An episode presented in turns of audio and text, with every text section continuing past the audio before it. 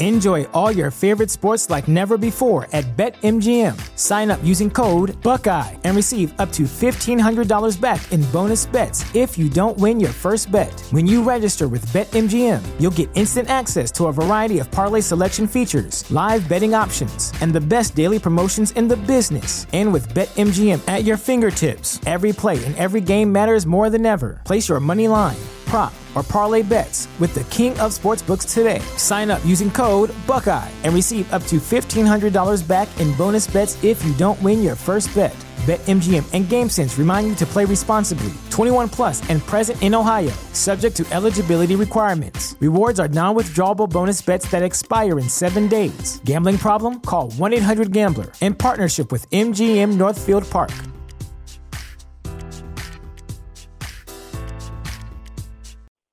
You have one unheard message. Hi, I was calling Current, the influencer marketing platform, but I think I just got redirected to a bunch of people listening to a podcast.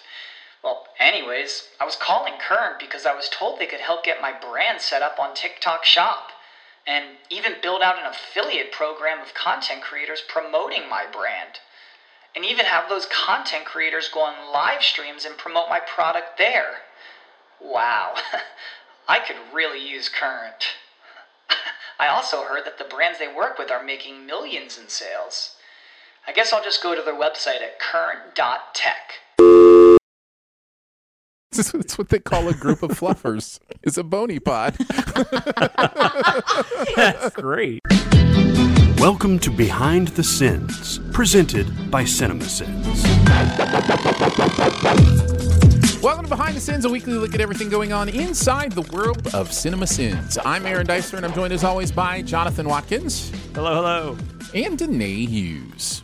I'm a Jedi. We write for CinemaSins and TV Sins and do various other things inside the CinemaSins universe as well. What are you doing with your Jedi powers, Danae? Right now I'm trying to summon my saber like a warlock. With pact of my weapon. Well, that's funny because... my weapon packed. I think, did you mean weapon pack? Or you packed, like you loaded your weapon. Yeah. Summoning the saber could also be a term for another occupation we talked about in the outtakes, but you'll get to those eventually down the line and know what we're talking about. The last, I think... 3 weeks, Aaron has been the one to mention the outtakes. It's fun. First. It's fun. Like, guys, I quit doing it because people gave me shit, and I just stopped. It's kind of fun. It's kind of fun. Now Aaron's doing it. Before we go on, I have to clarify, Jonathan, when you're a warlock in Dungeons and Dragons, you get to choose these different paths, and one of them is called Pact of the Blade, and you can summon a blade out of nowhere. You're saying P-A-C-T. I am. You're not saying P-A-C-K-E-D. I'm not. I'm with you now. Good. We're glad we clarified all that. Did either of you guys have anything you want to talk about before we get into the Sinside Scoop and such, or we just find our way right in? No. Okay, we're going on into the Sinside Scoop. What's he building in there? I've got a secret. I've got a secret. Pay no attention to that man behind the curtain. This is a true story. We're going to talk about the stuff from this week and process of sinning it, how we felt about the stuff we're sinning in general. Kick it off with Doritos Time Travel. This was a Jeremy Scott script. Jeremy writing on this one. So how do we feel about snack chips? This is, well, I will say I don't eat chips as much as I used to. My daughter actually recently got braces, so she can eat chips. And so we're not getting as much now. But I used to be a big Doritos fan myself. But I love Doritos. I don't eat them anymore. I love Cool Ranch Doritos. I love regular Doritos. Yeah, I really enjoy the seasoning to tortilla flavor. I used to kill Cool Ranch back in the day. I have to be careful, though, because do you ever get that chip that's got like all the seasoning on it? That's the worst. Like somehow, like the seasoning just was like, everybody attack this chip, and it's just like clumped on one chip. You have to pay attention to that. It will surprise you and end the good feelings very, very quickly. If it's the worst, it really is. It's the worst. Is that worse than the chip that doesn't have any at all? The chip that doesn't have any at all is great. That's like my favorite chip in the bag. So. I mean, that's just bland, but that's fine. This is like just it's disgusting. Yeah. It's like you just bite into like a ice cube full of powder or something. It's weird. It's bad. It's bad news. Beware. Beware the overseasoned chip is all I'll say. Yeah, my metaphors or whatever this week are really odd, so I apologize. Like ice cube of dust. I don't know what I'm talking about right now.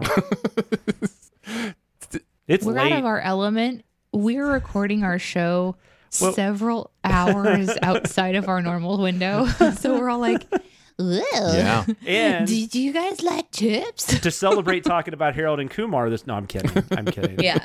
Danae, you haven't given your chip opinions. Listen, you got to give your chip opinions. Yeah, your chip opinions. I like them. I have particular flavors I enjoy. What's your favorite chip? Just like most What's your favorite people. Chip? Salt and vinegar. I can't stand those. My wife likes those too. I don't like the taste of vinegar. Really? I'm sorry. It always it is more surprising to me that people do like the taste of vinegar than that they don't. I can't believe anybody puts vinegar in their mouth on purpose. I don't understand. I don't get it. But eating a chip's not the same thing, right? I mean, to me, it kind of feels like it, but yeah. It does to me too. I do know fish people. Are you a fish person today? Do you eat fish? Why is that funny? Fish people. No. Followed by, why is that funny? Sorry, are you a person who enjoys to eat fish? Are you a fish person? Yes, I am. Yeah, I have gills. But a lot of people eat vinegar with, fish. Oh, no, I see. I was not putting it even together why we were going there, but yeah. There's this creature in World of Warcraft called the Murloc. It's like, oh, that makes this fishy sound, and so that was what I was laughing at in my imagination. No, that's I totally get why you're laughing. I just said, do you guys? Is that just not a Missouri thing, like you said, or a Michigan thing? No, yeah, you can definitely put vinegar on fish. I always thought lemon. I thought lemon was the thing to put on fish. Like, do you not refer to people like what they like that? Do you not like? Are you a hamburger person? Like, you wouldn't say that. No, I think I would say, do you like hamburgers? No, that makes sense. That's the more accurate thing to say. I think that's just a weird, I don't know, Jonathanism. I've heard it. I don't know. I've heard it. Maybe I would say, he's a grill guy. Yeah, I know what you're saying. Totally get it. I just don't usually. Yeah. But I also have too vivid of an imagination. So when you ask me, are you a fish person? I'm yes, I am. I was thinking about last week where you're like, no, khakis are correct. I was like, no, I mean, did I use vernacular correctly? I'm a mermaid. We have a love of chips in this house. My husband is a recovering chip collector. So he used to, when he went to the store, if there was new flavors of anything or they were having a chip sale, he'd pick up several bags. And then when we moved, we had to move an entire box of unopened, yet to be used chips. And when we put them into our new pantry, it filled up an entire section of the pantry. And I said, we're not getting any more chips until all of these are gone. And it was months before we made our way through all the chips because he loves to have a variety. He likes to have a miniature grocery store in our house, but he will pick up flavors that I would never eat. So it's him slowly going through ones. But I love Doritos. Doritos are a chip that I don't want to enjoy, but I actually crave. So anytime I make just a plain sandwich for lunch, I automatically instantly want and Doritos. No, I have that same mental thing too. If I make a PB&J and we don't have Doritos, I'm like, oh, that's not a full meal. With PB&J though, I don't know that I would go. I would go barbecue with PB&J. Oh, I'm bland with PB. I'm Lay's, just straight up Lay's. Straight Lay's with PB&J sounds better than Doritos. But to each their own. Isn't it interesting? We all have these different flavor combos that we enjoy. I'll tell you though, but the Doritos and Cheetos, because I love Cheetos too, but I've gotten to where I'm so weird about getting messy. Yeah. My hands sticky and messy and stuff. So I think that's why I've kind of gotten away from that because it just. Yeah, we've had this conversation because people have recommended the chopsticks thing to eat the Cheetos with. The Cheetos, yeah. So maybe I need chopsticks to eat Doritos too. Could be. I will say I do like Dorito commercials as well. I think they've done some really fun commercials. And I enjoy this commercial. I remember seeing it the first time and enjoying it. But yeah, we can go into the sins. Jonathan, why don't you kick us off? Sure. Sorry, I didn't have it. I had my bony pod still pulled up. Oh, that sounded weird. Sorry, guys. Can we pause the show? My bony pod is showing. Oh, my God. It's what they call a group of fluffers. It's a bony pod. Yes. That's great. So that's like a flock of fluffers is a bony pod. A bony pod, yeah. Oh my god, a murder of crows. So I like who just willingly goes inside a neighborhood kid's box fort. I thought was really funny. What, did you guys forget we were talking about the commercial? No, it was like dead silence. No, I think that was funny. What are we doing, guys? This edit. This fucking edit. Oh, I feel bad for Aaron.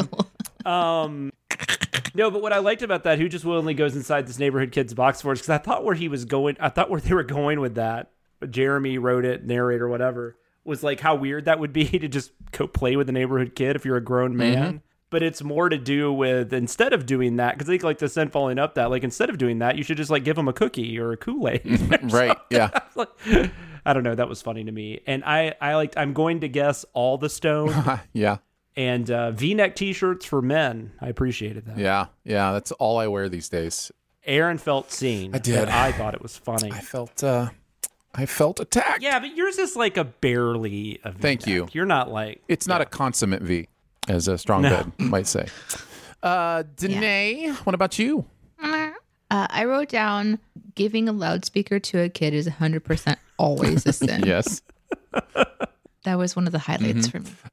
You guys mentioned mine, and I also had, he's 10 levels of stupid below Bill and Ted. I thought that was funny. All right, let's move on to TV sins for the week. We are still doing Falcon and the Winter Soldier. And this week is episode 3, Power Broker. This is a... mostly Dicer. Is this the one that was mostly me? I think so. Yeah, this is when I had just gotten my second vaccination and I got really sick. It's, Oh, yeah, that's right, because you sent me a message like, I'm just kind of throwing a combine together and I'll get it to you here in just a second. So, so Danae had done her first run of notes, her rough draft notes. Mm-hmm. And basically I took my finished script and then kind of beefed out like 5 or 6 of yours. Interpreted mine, which is something like, fuck this shoe, and that's great. That's right. Have you guys watched the finale? Because we're recording this on the day of the finale. Yes, I've seen all 6 episodes. You didn't? No, I woke up and I watched How It Should Have Ended channel for WandaVision I haven't watched Wonder that Woman. Yet. You sent that video to us when I responded about the finale. I have not watched that yet. I need to. Yeah, I did something completely unrelated to my job. Whoops. No, well, I wanted to be able to go on social media. So I went ahead and watched it at 7 o'clock in the morning. I do. It's the first thing I do when I wake up. Honestly, like I wake up, I get my phone, I put my headphones in, and I watch the Disney show that came out on Friday morning. I watched it on a TV, but I won't spend too much time talking about it because we've talked about it each time so far. But that is one of the biggest differences for me from WandaVision to this is I put this show off, but every morning when WandaVision came out, I watched it first thing so that when we recorded the show, we could talk about it because I was so excited to maybe you'll get that again with Loki. Maybe. And we can do it. Maybe. I don't know. Maybe it was because it was more of a mystery unfolding and this isn't really a mystery. It's a more filling in going off this episode, we don't know who the power broker is. Or do we? ? And I still think there's quite a bit more to that, but I have that opinion on that. But so in this particular episode, we break out Zemo from jail, which we talked about last week a little bit, and then we go to this cool, crime lord metropolis to get information about where Carly is. Is that the point of going there? Because they're trying to find the super soldier. They're trying to track down the super soldier stuff, where it's coming from, and he has contacts in Madripoor that might know, kind of thing. And this is the first episode where we really get a lot of Zemo, right? And I just want to say welcome back, Daniel Bruhl. Yeah, that dude is awesome. He is. He is perfectly cast as Zemo. Who's always been like one of my favorite villains, and I'm hoping is leading to something that. I was telling Aaron about the other day. I was pretty excited about with the introduction of some other people that have come in other episodes and stuff. So. Yeah, but Very nice. Love Baron Zemo. For me, this is where I started to disconnect from the show a little bit. I didn't love this episode. Me too, I think. Me three. This is the start of pretty much a 2-episode run. This episode and the next episode where I'm just like, oh, I may not actually enjoy the rest of this show. Because it feels like it's forcing a lot of things and not doing a lot even with the things it's forcing. I'm really curious to talk to you about the finale then, because I thought the finale fixed a lot of that. It does. The finale is definitely a good attempt at fixing some of that stuff. And I will say too, there's some stuff in the finale where I am curious to watch it again, because there was some stuff in the finale I just geeked out so much over. Yeah, I don't want to go into a lot of the finale now. Yeah. So I'll just finish my thoughts on this. No, I think it's a good thing to talk about, because we're just kind of talking about our experience with the show. But It could also be argued that I think what you're talking about with the finale, it could also be argued makes it even worse. It either makes it better or makes it even worse, depending on kind of how you're feeling it. I think the stuff with Sam is pretty great. Absolutely. It's the best part of the show. And now we're just talking about the finale. So let's go back to episode 3. One of the things I found incredibly frustrating about this episode, we talked about the convenience of the storyline. If you stop and ask yourself questions like, how do they have outfit changes for Sam and Zemo? How is it? Are we just supposed to? So they break this person out of jail. Nobody from any government comes in to interrupt this or stop it immediately. I guess because he's rich and none of his assets have been frozen, we have access to jets and places to stay and clothing that perfectly fits. He turns into Batman in this episode, right? Like that's basically he turns into Bruce Wayne / Batman. It was funny. You guys have made a comment about, was that in this episode where you made that? Oh yeah, I think so. It was, right? Yeah. I think so. Yeah. Zemo has always been the MCU's version of Batman.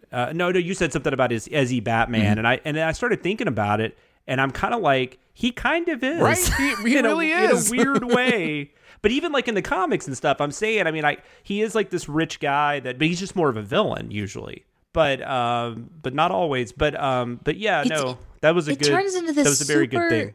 It's just like, this is where it goes. Oh. We're like just jet set and we're going places. There's no questions asked. We're along for a ride. Suspension of disbelief goes to another level. So like on episode 1, we have all these crazy fight scenes and we're suspending our disbelief about the abilities of a regular person who's obviously very athletic, Sam, wearing wings, doing all these stunts in the air. So we're suspending our belief about his powers and abilities. He's not even a super soldier. So then we're suspending our next level of belief over here. Okay, now this is another layer of that. They're completely untouchable, independent people. Bucky's able to do whatever Bucky wants to do. Sam can do whatever Sam wants to do. And I just don't think that the world should allow for that. And so then I'm like, well, what am I watching this for? Is it for the action scenes? Is it for the intrigue? Like, what's the story here that I'm going for? Because I'm not really rooting for Captain America. I'm not really, I'm not rooting for Zemo. I would love for Bucky to have a happy ending, but dude is tortured for a reason.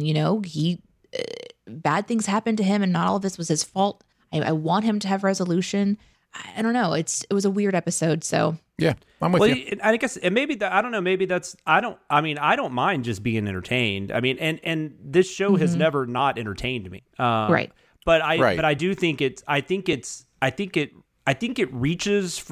trying to say things that even after this finale, it didn't completely succeed at. And I don't know how to feel about that. It's weird. I don't know that I would want another 1 or 2 episodes of this, but they yada yada over a bunch of crap. So and my understanding. Go ahead. I'm sorry. Ahead. No, I interrupted you. Well, I was just going to say the thing that Danae keeps going back to, the whole Zemo getting broken out of prison and Bucky and that's fine that they break him out. That can be part of the story, but you're right. It doesn't make any sense. Like I feel like there's something that could be put in there to make it make more sense that Bucky and Sam are not facing any consequences for that. Cause that's a big fucking deal that they broke Zemo out of jail. It should be. Yeah. I will say what this show is also trying to say with the GRC and everything is that the world is in, like, after everybody came back, the world doesn't know what to do. And right. so the world itself is kind of in, the country itself, the world, whatever, is kind of in a state of rebuilding and just kind of confused. So maybe there is some, you know, like slipping through the cracks kind of a thing that can happen. Yeah. But then the show kind of asks us to fill in those blanks. And sometimes I love when a show does that because it forces us to be really intellectual about things. And sometimes I just want at least a little seed that I can kind of grab onto and... Yeah, no, I agree with you because, and the thing is, but they're focusing so much on things that don't seem to really matter. Mm-hmm. Why wouldn't they, you know, focus more on that? I don't know. There's some weird storytelling choices. With how many times did they say, why didn't you give us the, why did you give the shield away? They could take all that time and they could just cut over a little bit to some other story. I think if anything we learned from this about Jonathan's opinion of the show, he does not like that conversation.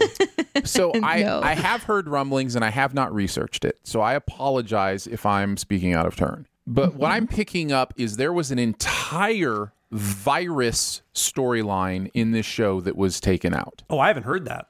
So really? There was an entire thing about a virus coming from Madripoor and that they didn't like the whole COVID thing and blaming an Asian country and like all that stuff. And so they had to scramble. That is crazy. Now, okay, listen, I should research this then because again, this is just, I could be completely wrong. But I don't do much research into these beforehand because I don't want to know what they're doing. So I would have missed this. So yeah.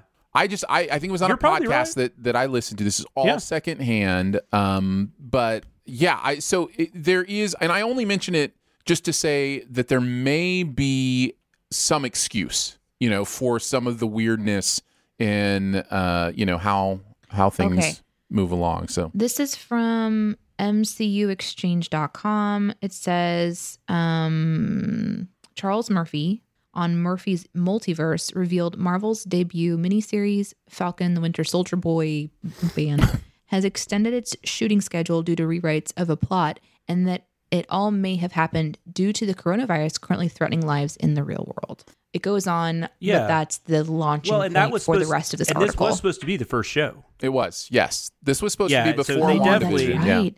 Yeah. And it was supposed to be after Black Widow, and there's characters being introduced, which not this episode, but there's characters being introduced here that were supposed to be introduced in Black Widow.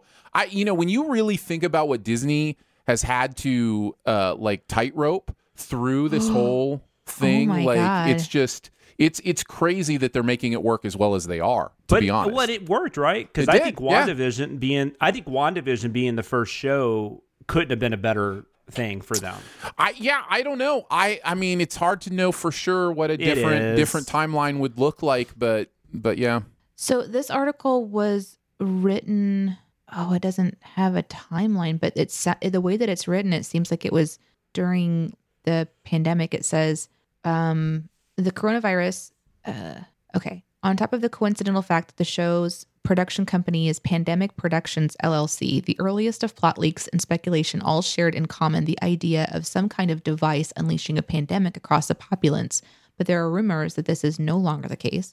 The coronavirus has claimed 3,000 lives worldwide at when this article was written, spreading quickly with potential to do serious damage to the global economy. By the time the show premieres on Disney Plus this August, it could meet the criteria of a true pandemic. And from what we've heard, Disney could be trying to get ahead of a potential disaster with rewriting and reshooting some of the series. So there you go. With a heavy emphasis on the first couple of episodes. But to be honest, and I don't know this for a fact, but when you start saying that, I start thinking about, you know, and this is stuff we learn after this, but the idea of what the power broker would be more involved with. And then they probably brought in the idea of Carly and the terrorists. I mean, they could have always played some part in it, but I feel like they maybe got pushed to the forefront. Maybe they had to lean into that. Because it's still the same. That's really fascinating. Yeah, it's still somebody coming in and trying to disrupt what's going on. And I don't know. The show's interesting, but it does feel like it could be better. And it's always entertaining. And I love Stan and Mackie. Yeah.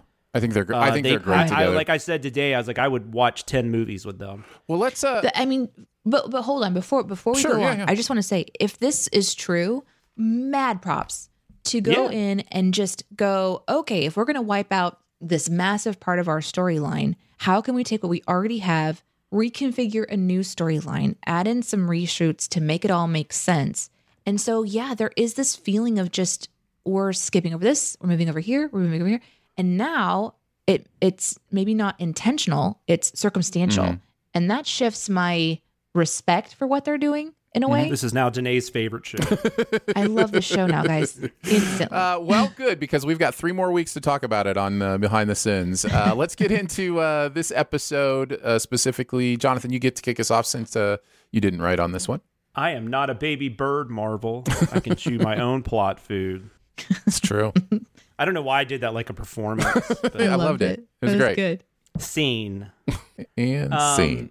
Nice. In case you confused it with Berlin, Take My Breath Away.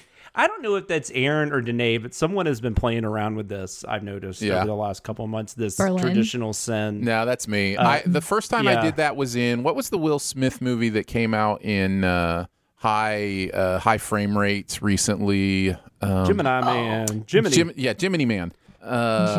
were a couple in there. That that's right. That kind of started that thing where it's just using it as a pun instead of a city.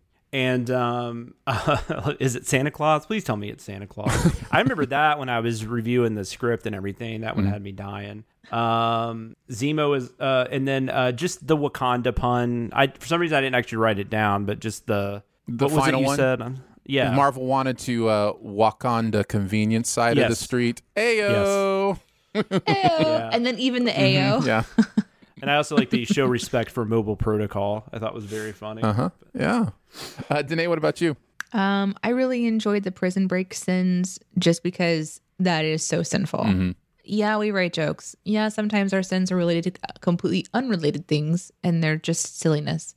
But then there are also things that are just fucking sinful. And that prison break is absolutely a shit show. Yeah, that was one of those things where like, we got to get them out. We're just going to do it. And they wasn't, I don't know. I still don't know. I still genuinely don't know what they're how they're trying to tell us how that happened. Are they saying he already had a prison break planned and Sebastian pulled it off? It doesn't make any sense.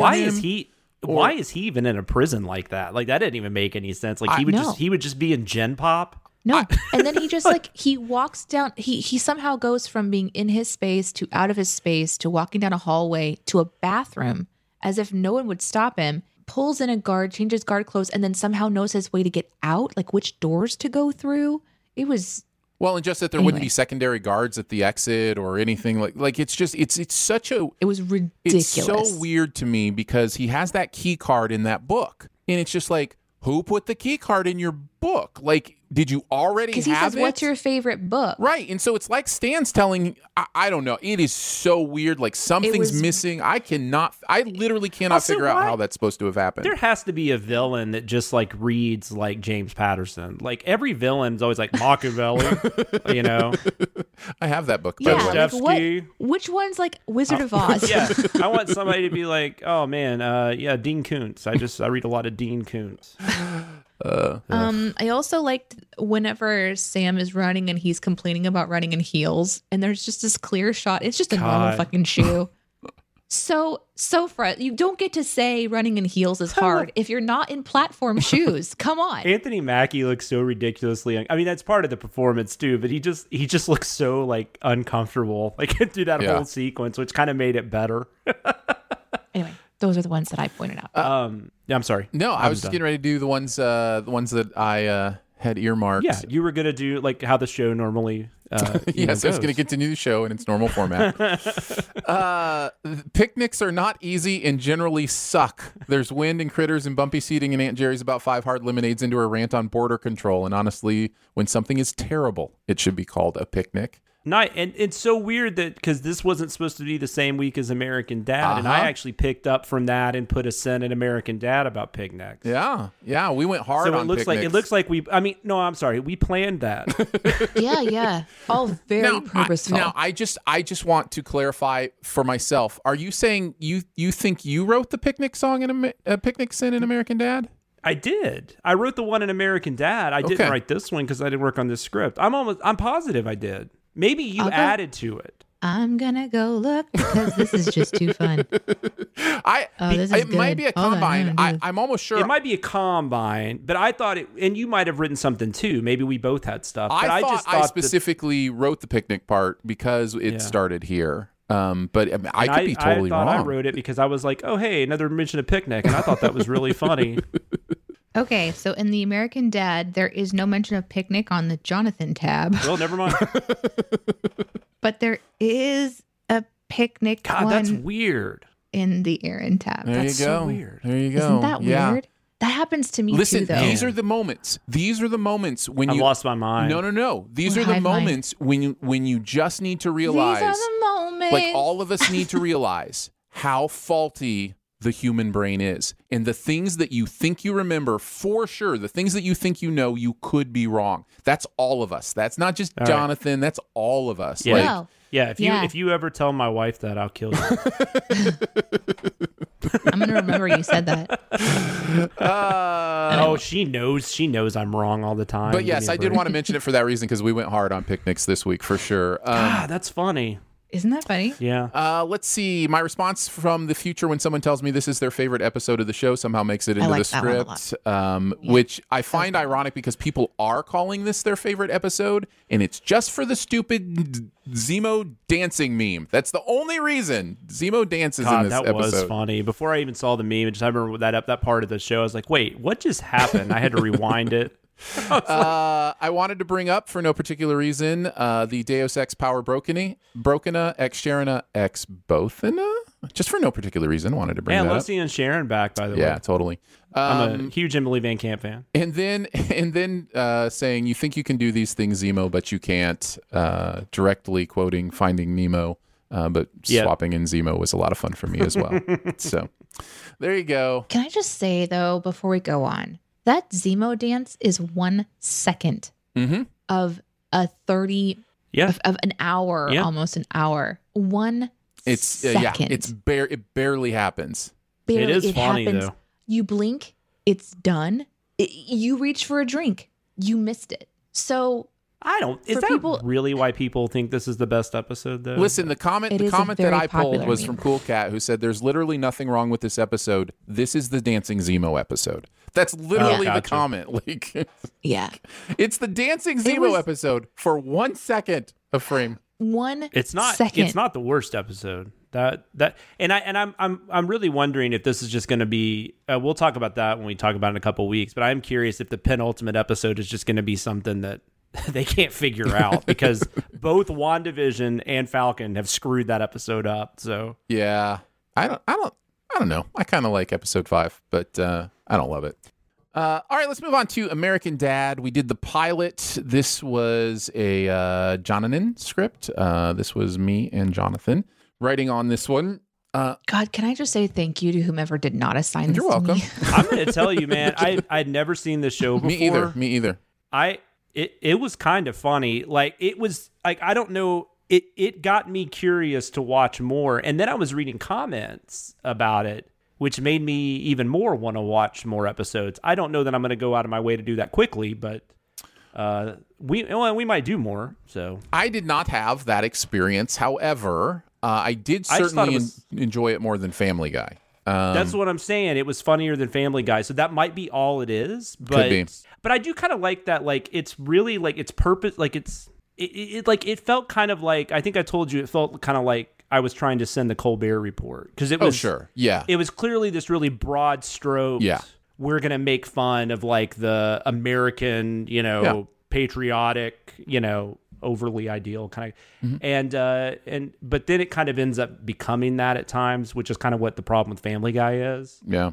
But I don't know. I laughed a few times, so that was more than Family Guy. Yes, I laughed more than Family Guy, but I still didn't necessarily have a good time. I liked the alien. Is that Roger? I don't know. I don't remember. Somebody said we should have taken a send off for Roger, so I think it was the alien. Danae, from the outside looking in, though, you are thankful that you didn't have to watch the whole episode. I don't know.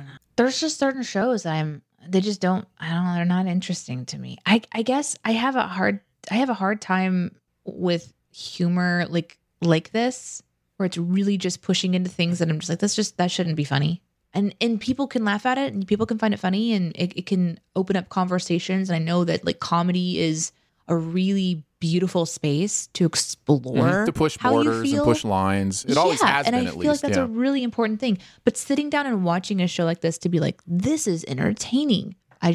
I would go to a different cartoon. Right. I would just instantly shift over to something else. That's what I'm saying. I'm not like, hey, I'm going to go watch this now. But it was just kind of one of those things. I think I was just surprised. Like I just assumed it was just going to be like Family Guy. And I was just going to be kind of like, well, whatever. Yeah. And I was like, I think I'm kind of want to know what happens to these people. Well, none of us are super familiar with it. So I think we can go into the sins. Danae, you didn't write on this. So what were some of the ones that you wrote down? Wow. Yeah, I didn't write anything down.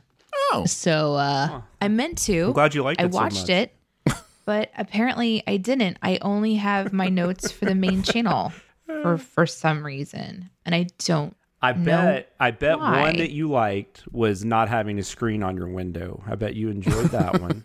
I loved that one. Yeah. We were letting all the insects in. Which are the ones that I liked, Jonathan? Thinking kindness is directly related to scarcity. God, I can't say that word. Scarcity. Schenectady. That is one of seduction. That is. I'm so glad I got to point this out because it's always been a pet peeve of mine when people will be like, "Better be nice to them. There's only one of them," and it's like that's why you're nice because you're gonna run out of them. It's just this weird thing where you connect the idea of being kind to someone to the fact that you've only got one brother or one mom or whatever. Well, the idea that you've got to because it's family. I think that's definitely changed. But I do definitely when I was younger, that was the thing, right? Mm-hmm. It's you're stuck with them. Better be nice. It's like, well, that's a little different. If being stuck with somebody is a little different than there's only one of them. Yeah. Yeah, for sure. Yeah, what are the ones that I like, Jonathan? This gag is my favorite gag of the show. I don't have anything written down now, but toaster only bullets. I thought was, Danae thought was really funny. I thought that one was great because that one was talking about the counters around it, and what a good thing to point out. My favorite was unless you're in a relationship with Danny Trejo, you should never sleep this close to a machete. Machete. That's how he said it, right? That's how it's pronounced, right? Machete. Well, I think that's machete. Definitely machete doesn't. Well, I'm going to call you Denis then, because it's the same letter. That actually made me go rewatch Machete because I had not seen it in a while, and I was like, that movie's funny. Nice. And then I also, of course, racketeering. Yeah, I wanted to mention that one as well. Yeah, that was my favorite. Yeah, that was Aaron making a boob joke. Racketeering. Well, Danae, I really appreciate. Why do I never get the boob jokes? What's that? Why do I never get the boob jokes? I don't know, because you've got the boobs. I don't know. But why don't I? What was that one? I something about guns, and I said boob jokes, and you were like, what? Yeah, I remember. That's the one I remember, but... There might have been others. Danae, I really like the ones you picked out. Jonathan, shame on you for not doing any prep for the show today. I just have the same ones Danae did. We just picked out the exact same ones. Actually, I did have a lot teacher, of those as well. I don't know how it happened, teacher, but I have the same answers as Jonathan this week. In fact, the only one you didn't mention that I had was one we kind of already talked about, which was the picnic. So the sin, as always, is picnics. Okay, Aaron, we know it was yours. Okay, we know. That's what I'm saying. We already talked about it, so I guess we can move on. Let's move on to music video sins. Doja Cat, Kiss Me More. Barrett writing on this one. Any thoughts on the song before we get into the sins? It's I don't know. It's fine. I mean, I didn't hate. I definitely, it wasn't as much of a like a non-starter as that Justin Bieber song from last week, right? But... it just, it wasn't my thing. As always, I've mentioned this many times on the show. I love seeing Doja Cat, and I will never stop love seeing Doja Cat. But this was not one of my favorite songs I've heard of hers. And SZA, is it SZA? I think so. I believe so. Very cool as well. It is not SZA, as I have been pronouncing it for a long. Yeah. Yeah, I will do my usual thing. And... I think it's. We need music for this. I think it's good that we have this a couple weeks after the Montero song, because this is an example in my mind of how to use sexuality incorrectly. This song does nothing but talk about having sex. It does nothing but talk about wanting sex, those kind of things, which is fine. people have sex, people want sex. Like, I get that. But it reminds me of, like, if you compare it to, like, the desire, the bodily function nature, that kind of thing, like, to eating, right? Like, that's something else we all enjoy. There's pleasure in it, that kind of thing. If you were to write a song about eating like this, it would be so weird. It would just be like, oh, and I want to put that donut in my mouth, and I want to chew it. And it's just like, okay, like... I get it's like Weird Al's Eat It. You know what I mean? It's only weird if you make it weird, Aaron. What I'm saying is there's no like use for it. You're not using it for something. You're not saying something at all here. There's nothing being said here. It's just, here are my human desires, and, you know, I don't know. So that to me is empty. There's a real emptiness to a song like this, whereas opposed to Montero, that was also very sexual. You know, it was being used for a purpose. It had a meaning. It was doing something. And that means more to me personally. Now, everybody's not like that, but that's just, I think it's a good kind of 1-2 example of what I'm talking about when I talk about the sexualization of music. I don't know why you have to be mean to my future third wife, but it's fine. Yeah, I'm sorry. Sorry, Doja. We'll still invite you to the wedding. I appreciate that. I feel like what you're saying is, like, if somebody wrote a song about a car. Yeah. And the song lyrics were, I like a car. I want to drive a car. Yes. I want to drive a car because it would maybe make me feel really great. The car would go. I want to roll the windows down. Yes. It will go vroom vroom. Yes. Versus a song that's exploring the dangers of owning a car and all of this, the intricacies of the car. Or even just more poetic. Let's write a song about the dangers of the car. Yeah. So you got a pop song that's like, I want to drive a car. I want to drive a car. I don't want to drive a car. And that just becomes a hit on the radio, and you're like, what the fuck is this song? To be fair, that does happen. Like, to be fair, that happens all the time. So. And then you have other pop songs that's like this really beautiful explanation of a car and its purpose in getting from point A to point B. And the hook is... Like Olivia Rodrigo, that one we did a few months ago, Driver's License. Let's move into the sins on this one. Well, actually, Barrett had something to say about this. I need to tell you what Barrett said. He says, I'm liking the vibe from Doja Cat's music. She's got a pleasant, breathy voice, and her rapping is syncopated nicely, even though I don't think she has much to say in her actual lyrics. SZA is a badass in her own right. Mm-hmm. So even though this song isn't great, it's elevated by the talent. I agree with that. The fucking music video, however, is a weird-ass fever dream that involves spaceships, shrinkage, threesomes, gondolas, druggy fruit, lips, holy grail vaginas, and chest radios. I don't like this video. Fiend. Very nice. Now let's get into the sins. I think I can start us off on this one. I wanted to mention that escalated quickly. I didn't realize one could lead to another so fast after the hugs turned into making love. It says, I guess I need to find a new way to greet my Aunt Kathy. Just made me laugh so hard. And then the, is it a vase or two people kissing or a vulva? I always forget what they landed on as the answer in Blind Spotting. That made me laugh quite a bit. And then I just had to mention the zipper sound effect that I just found completely floored me. It was just like, okay, too far. Fine. Just a little bit too much. I just didn't need to go there. But that was amazing. Was that the I that can only amazing. Masturbate so much? Yeah. Or I can only. That was very good. Danae, why don't you go next? Oddly, all the same lines. That's amazing. Jonathan, what did you have? I did have the I did love the Aunt Kathy one. That was hilarious. I always love the I won't be needing this anymore. So that's always a good one. This giant lady is not going to fuck herself. I thought was great. And yeah, man, everyone back on Earth is totally going to believe your alien threesome story. Moving on to CinemaSins, Harold and Kumar Go to White Castle. This was a Jarrett script, Jeremy and Barrett writing on this one. So what did Jeremy have to say? About the Harolds and the Kumars? Mm-hmm. White Castle sandwiches, I refuse to call them burgers, are vile. They are 90% stale bread, 3% onions soaked in used socks, and 7% something that can only be described as meat when you use an asterisk. It may look like there are pickles on there, but you certainly won't taste them. This is a company that puts 5 holes in each piece of meat, which they openly admit is because it makes the slab of dirt cook faster. Cook faster! Here, let me sell you some empty space, you fucking morons. This is something you eat only under the influence of something, and way more likely alcohol than weed, because weed just makes you hungry. Alcohol makes you stupid. No one in their right mind, sober or stoned, would ever go more than 5 miles out of their way for this garbage. Barrett has a number of bad food takes, but this might be the worst. For clarification, I have technically never eaten White Castle cider. Yeah, no, it's just like detailed opinion.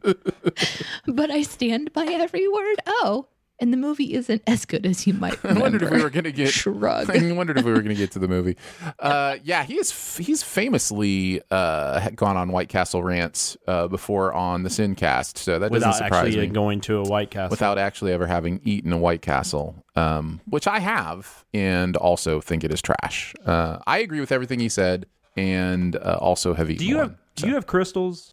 Yes. Yeah. I mean, not here. I do, actually. I don't think there's a Crystal's here. I don't think there's a White Castle here either. I could be wrong. Danae, you've been here. This is a really cool crystal because there's actually cool. Two on. It's mm-hmm. got one growing on the front of it, and I have this other crystal that if you hold up to the light, it's fractured a little bit, and it has rainbows.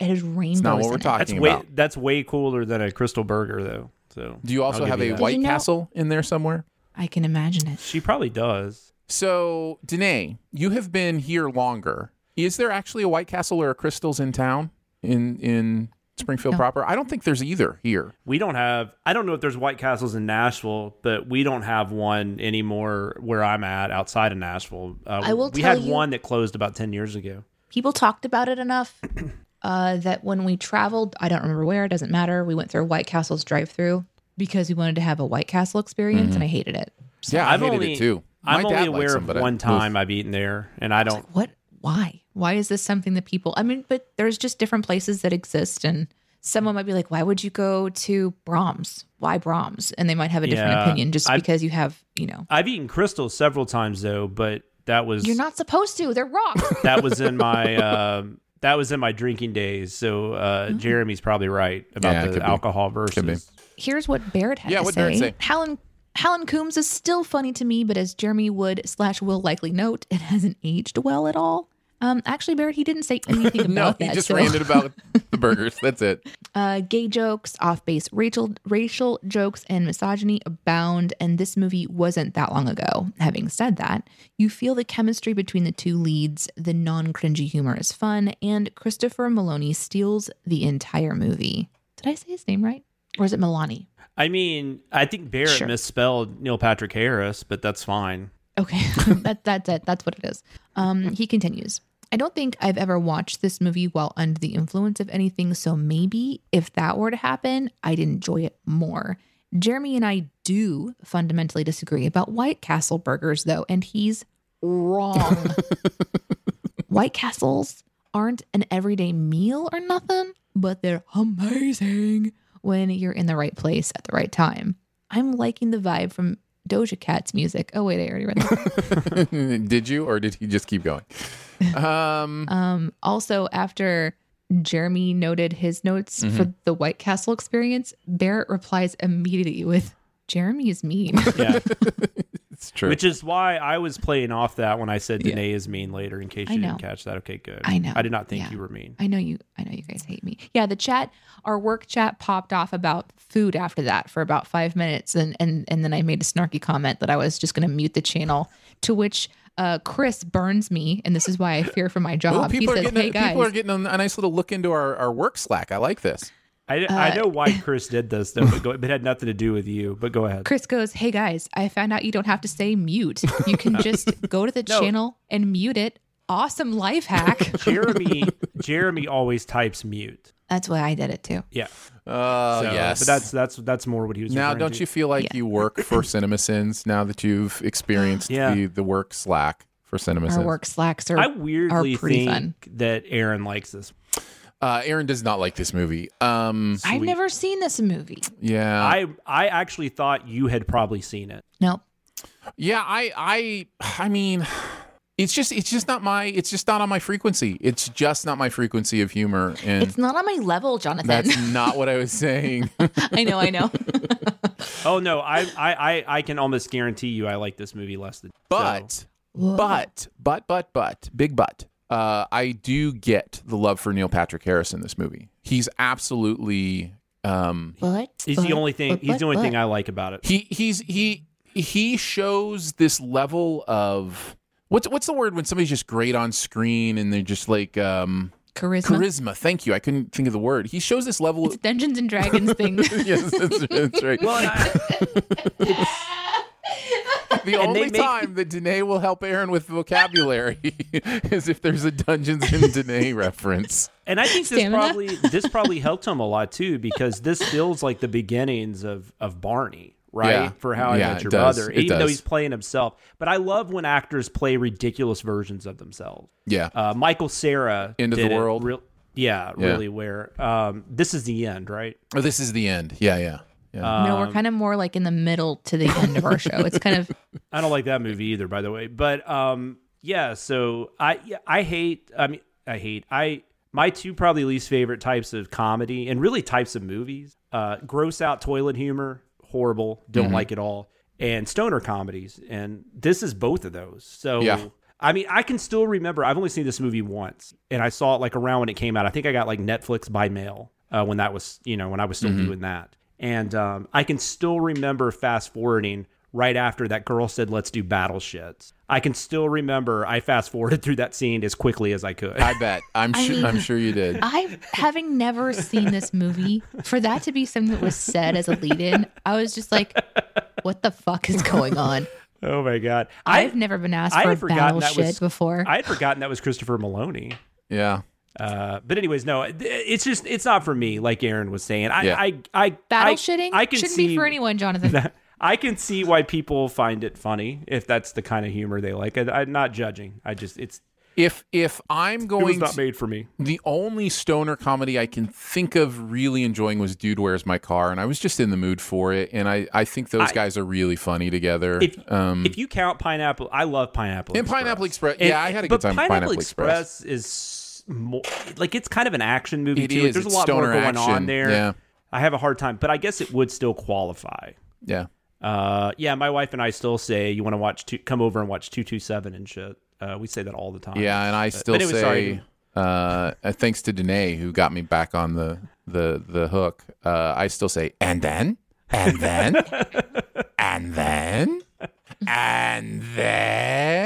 Yeah. Oh my God.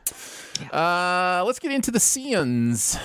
Danae, do you want to start this off? Sure, I can go first.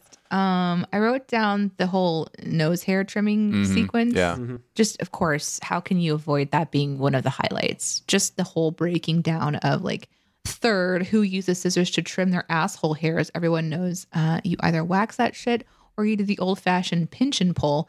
And what I wanted to point out is what was in the script, which is a in parentheses comment from whomever wrote this, which is one of the grosser things I have ever written. Well, I just love the part. What were you using to trim your asshole hair? 7 months ago. Yeah. Yep. So that was really fun. Old-fashioned pinch and pull, man. The old-fashioned pinch and pull, and then whomever wrote it was like one of the grosser things I've ever written. Just that has happened to me before, where I'll leave a note on something and just say, "I know this is horrible, and I don't. I'm learning about myself right now." Yeah. The bong rip joke slayed me. When he went through this whole like just how Jeremy enacted the whole entire thing, where he's talking about the creation of the movie.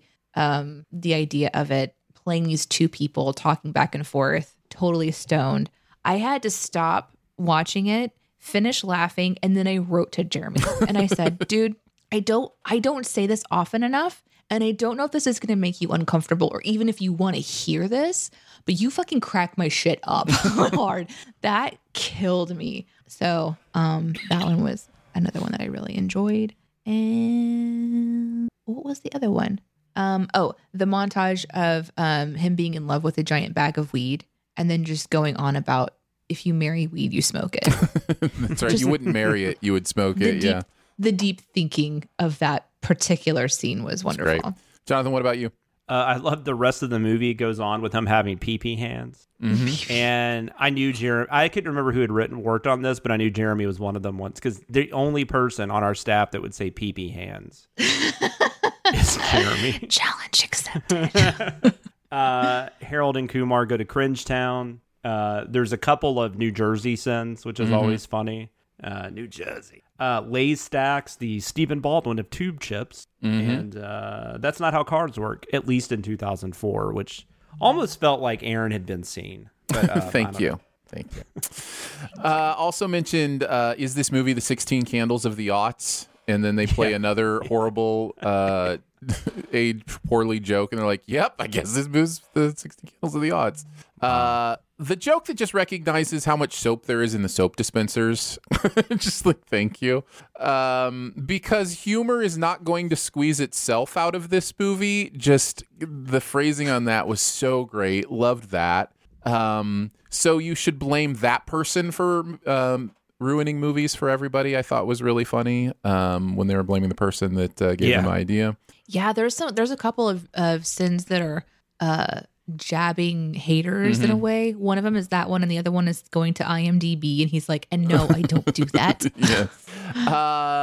And then it's actually like an unspoken. It's like a rule amongst us to try to keep it all in our own minds as much as we are able. So there could be, like, for example, I went to how this should have ended channel, and I watched the WandaVision, and I was like so entertained because we made a lot of the same, jokes that they did. A lot of the same jokes or perspectives, or that we were on the same page. I don't know. It's just there's something about when we did it instantly, like we're not copying. It's just a continued observation. And let's be very clear. We're not even an ounce insinuating that anyone is copying us either. Like it's just the idea that those people can have the same observations at different times. Yeah, that kind of thing. Yeah. Anyway, I'm never the first person to have an observation about anything. I always know if I figure something out, I'm like, so many people have already figured this out. It's too. Yeah. The one where the one word sin is just romance. That one really slayed me as well. And then stoner movie references are almost always half baked. Had to give props on that one. I've never seen that movie. I don't know that I have either. And I don't know that I'm going to change that. Has Danae seen Half Baked? Nope. Would you call Rocket Man a stoner movie? I've never seen it. I don't. What's that guy's name? It's like Harlan Williams, I think. Yeah, I don't. I'm not an expert on the filmography of Harlan Williams. All right, fair enough. It's nothing personal. Like I don't have anything against the guy, but I don't think I've really seen. I don't know how. Man, that movie was like the thing when I was younger. Like maybe that was just like a church youth group thing. I don't know, but he's great. And there's something about Mary though. That whole the hitchhiker sequence and everything is my favorite part of There's Something About Mary. Yep. All right, let's move on to Soul. This was, in some ways, an Atkinson script. Chris and I writing on this one, but let's hear from... And in other ways, it was, some more guest writing script. Yeah. So what did Chris have to say about this? Chris said, either my second or third favorite movie from last year, Soul, depending on who you ask. This was the first of the... new writer tryouts being in quotations, but I will go over what my favorite things to pick on in this movie is. The whole afterlife that the movie depicts is his favorite thing, from sending souls straight to an easily escapable escalator to having some Terry type count, all these souls with an abacus, to having a mentor program for souls who just don't have their spark, to using name tags where any asshole can pretend to be someone else, like their Felix Le Pupil from Gross Point Blank sneaking into a high school reunion. An outtake I sadly couldn't use because of the music playing in the background.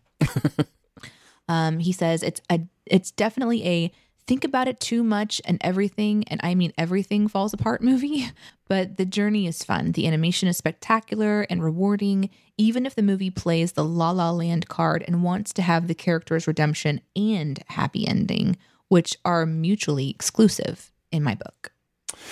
I agree with so much of that until the very last sentence, but yeah, I think this movie does fall apart when you start to think about it in the way that we think about movies. The name tag thing, like, none of that makes any sense. Like, you know, none of this, if you were to actually do systems and practices for the afterlife, none of this is happening.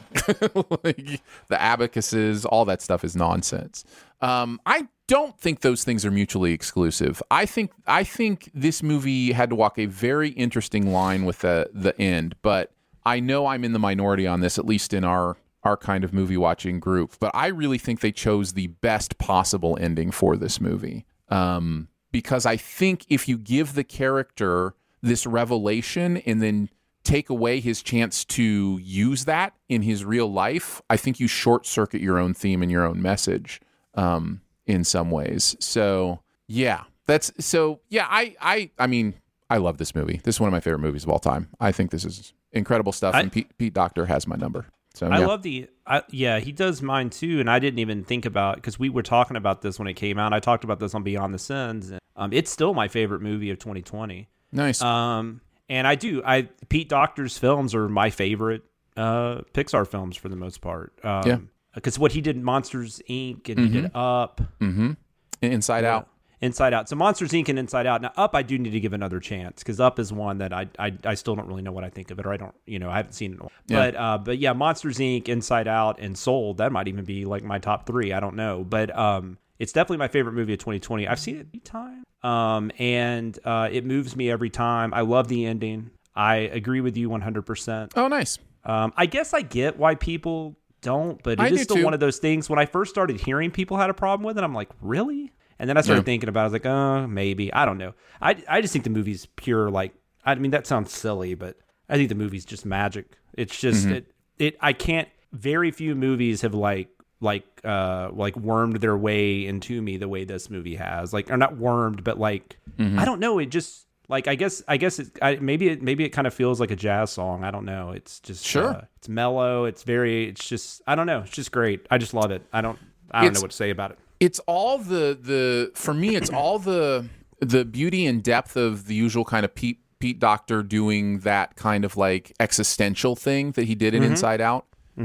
with like next level sound and music and animation, like the stuff in the Pixar is always great at that stuff, like always. But I think this is even kind of next level for them. Some of those animation sequences just absolutely blow my mind. And rightfully so, the soundtrack is probably going to win the Academy Award this weekend. Now watch it not happen, and I'll sound like an idiot. But yeah, it's, you know, it's been sweeping the awards at the other places. And I don't know, it's just so beautiful. It's just such a beautiful movie.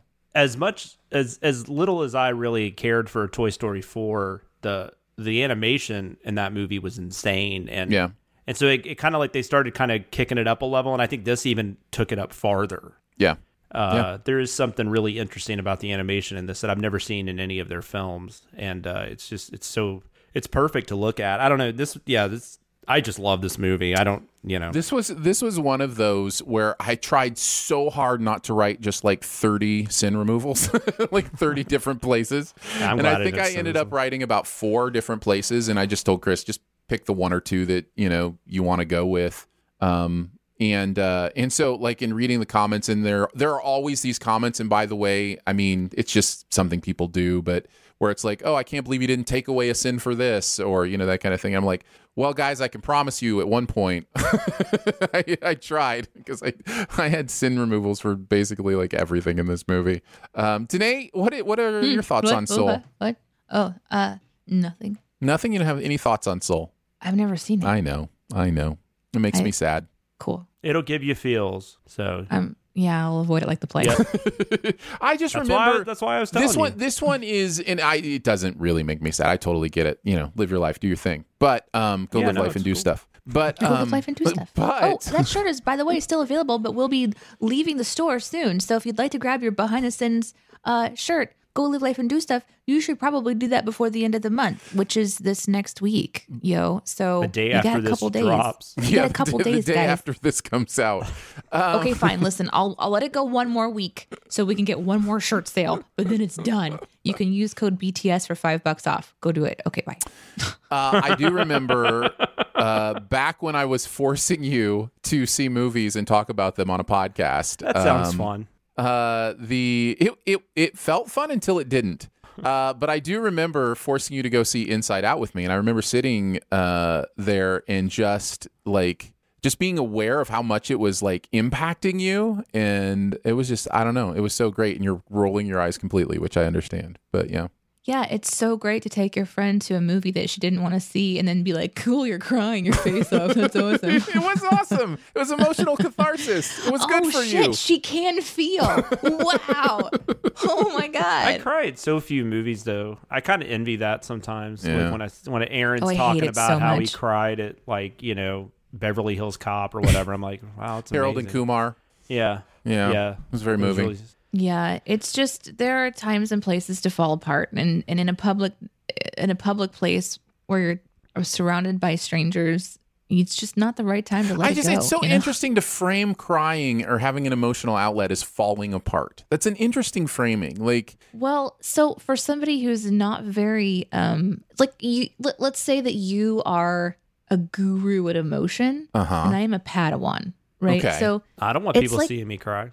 It's like giving a weapon to a kid and being like, hey, here's this thing that you have so little experience with and don't want to interact with. Yeah. But here we're going to put you in a public place and let you have a crisis in a chair in the dark.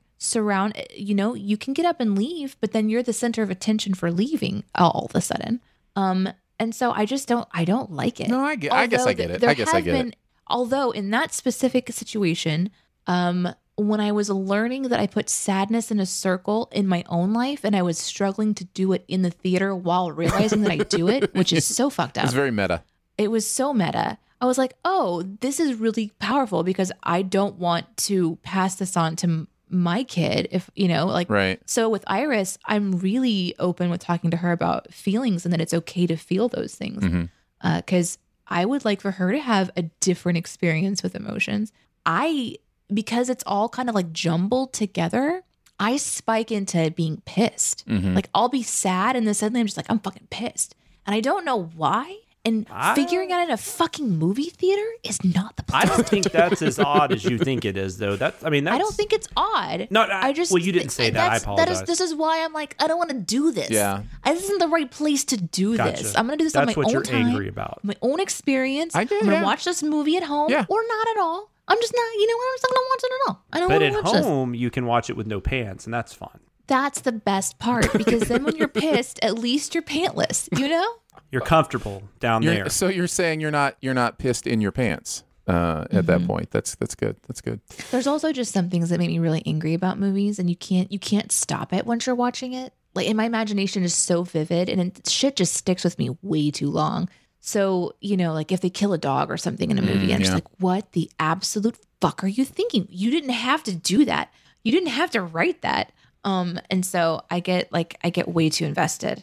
I don't like getting invested because then I get disappointed and I feel stuff. I don't like feeling stuff. You explaining all that. I think that's good. I totally understand there's an intimacy to it, that there's a exposure to it. That makes a lot of sense. I'm built differently and I just have to be aware of that. And it's a beautiful thing. I don't know. I don't know if it's something that'll change about me or what, because as Iris grows up, I do want to see what she's seeing so I know how to process with her. Mm-hmm. And man, scenes with kids now, as I knew would happen because everyone told me it was going to happen. So I'm not surprised by it. But there's this whole other place that my imagination goes. I just don't like going there. Yeah. So, yeah, totally. I don't know. I might just ban her from all movies forever, actually. That will be a sure sign that she will be a movie lover. So it might not be much of an issue. You might have to be more paying attention to YouTube videos and stuff. Yeah. That's what my daughter watches. Yeah. Yeah. And occasionally a Netflix show or something. Let's talk about the sins, shall we? What movie are we talking about? Soul. I'm kidding. I'm joking. Jonathan, what are some of the sins that you wanted to mention? Actually, I wasn't completely kidding. I kind of did forget. I was so caught up in Danae's story. Oh, yeah. It was so riveting. It really was riveting. It really was. It was really good stuff. Yeah. Okay. Cool. These are the things that people deal with. These are the things that, we all kind of have to process in our own lives. And no, it was good stuff. I don't mind being raw. This is why I don't recommend movies to you. I don't want that responsibility. You don't want that speech. I don't want that responsibility. Like, I don't want to get her to where she's upset because I forgot there was one thing. And I try to if I ever watch a video and I notice something that's obvious, I'll send something to her in Slack. Yeah. But anyhow. But it's part of my job now, so it's interesting. Yeah, it is. It's something that I have to deal with, and I think it's good. I think it's important to learn how to manage the rawness of emotion. Yeah. That's an important thing to do. You found Love Actually, your favorite movie of all time. So. That's right. Fuck that movie. 100% launch it into the sun. Thank you, Jonathan. You're welcome. But it has so many people in it. You care about me. It has so many people. So many people. Soul Sins. Who is this guy, Jason Mraz? I thought was really funny. So good. And here's another sin for me having to say marketing strategy. Mm-hmm. I loved what are the rules? Are there rules? You don't know. Because I love the Galaxy Quest thing. Always. And then you should, but you didn't. And now we have social media. I love how you get to that. Yeah. Excuse me. What a leap. Danae? Yeah. I really like the saxophone sins at the beginning, just pointing all of those out. The 29% interest on car loans, just a fun thing to kind of see in the background. I think I appreciate those because that's the kind of stuff that I try to look for. Yeah. So that was a good catch. The already talked about was the escalator, but I liked how, which is a design flaw, unbecoming of the afterlife. Yes. Just the way that was described. Shower nozzles with only 6 holes, 100%. Yeah. I want one of those big ones. How many holes do they normally have? I meant to go look at mine. I was just curious. Ours has at least 50. Okay, mine has a lot, but only 6 are currently working, and that's why I am so upset. There definitely is more than 6, but I never really thought about it. If you have a shower designed with 50 holes and only 6 are working, the water pressure from those 6 holes is going to pierce your skin. It now becomes a water laser. This is why Danae's bent over because her back hurts so much she can't even lean back in her chair. We moved into this house a year ago, and it's just one of those things we haven't addressed yet. Mm-hmm. It's this is what came with the house. We're dealing with it, but it's one of those. Every time I get in the shower, I look at it and I'm like, I really need to take care of this. Yeah. It's not even that difficult, right? I'm not good at anything. So I think I just need to put a new shower. I need to put a new shower nozzle in there. That's what I'm saying. Here's what you just go get the shower head, right? Here's my problem. As an imaginative person that has the extra gene, I want to hire a plumber and reinstall the plumbing system to go up to the ceiling and come down from above. Oh, do a rain shower? Because my husband is 6'6". Yeah, no, I would love for him to have a shower that he can stand up in. I've always wanted that. Yeah, you know I've always wanted that. So if I'm going to do something, I kind of want to go crazy instead of just buying a new shower head. I just stare at it every time going, I really need to do an entire restructure. Some of the newer vacation properties at Disney World have those. And that was the first time I'd ever really experienced it. It's pretty nice. Yeah. The phrase, I believe, Danae, is the perfect is the enemy of the good. That is what you're dealing with right now. All the time. Yeah. That is it. 100%. Yeah. The last one I wrote down, there's so many, but the last one I wrote down that I'll just throw out is the don't forget to reverse the polarity and buffer the abacuses. So good. Just funny shit. Let's see. Last time I blew my shot, my girlfriend ended up being overdue as well. Just genius. First stop is the excitable pavilion, and then the sin is just skipping foreplay. I thought that was funny. Also, the way I see it, either the Jerrys constitute one being or God is a 2-time heavyweight boxing champion with a steady stream of grill-based income. That sin really got me just because I love it when there's a next step to the sin where you have to be George Foreman, because George Foreman named all his kids George. Mm-hmm. I get it. I just love that kind of stuff. And then that's Karenist, I wanted to mention as well. There you go. Well, let's move on to keeping tabs.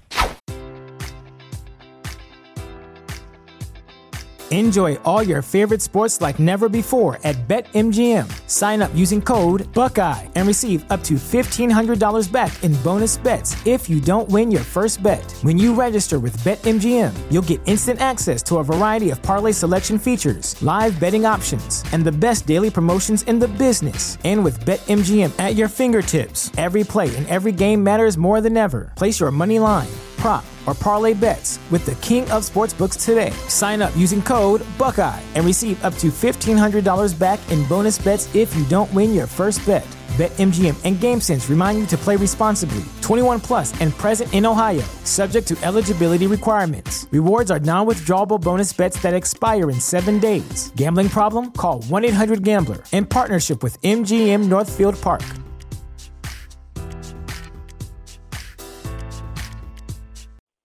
You have one unheard message. Hi, I was calling Current, the influencer marketing platform, but I think I just got redirected to a bunch of people listening to a podcast. Well, anyways, I was calling Current because I was told they could help get my brand set up on TikTok Shop and even build out an affiliate program of content creators promoting my brand and even have those content creators go on live streams and promote my product there. Wow, I could really use Current. I also heard that the brands they work with are making millions in sales. I guess I'll just go to their website at current.tech. Hey, podcast peeps, it's me again. Mm-hmm.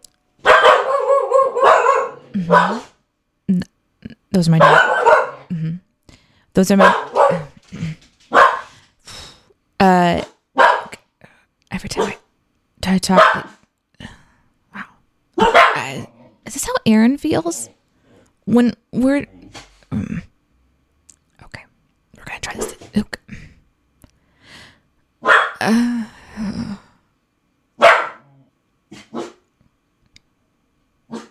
I just wanted to tell you about the survey again, which is at CinemaSins.com/BTS. So go fill it out.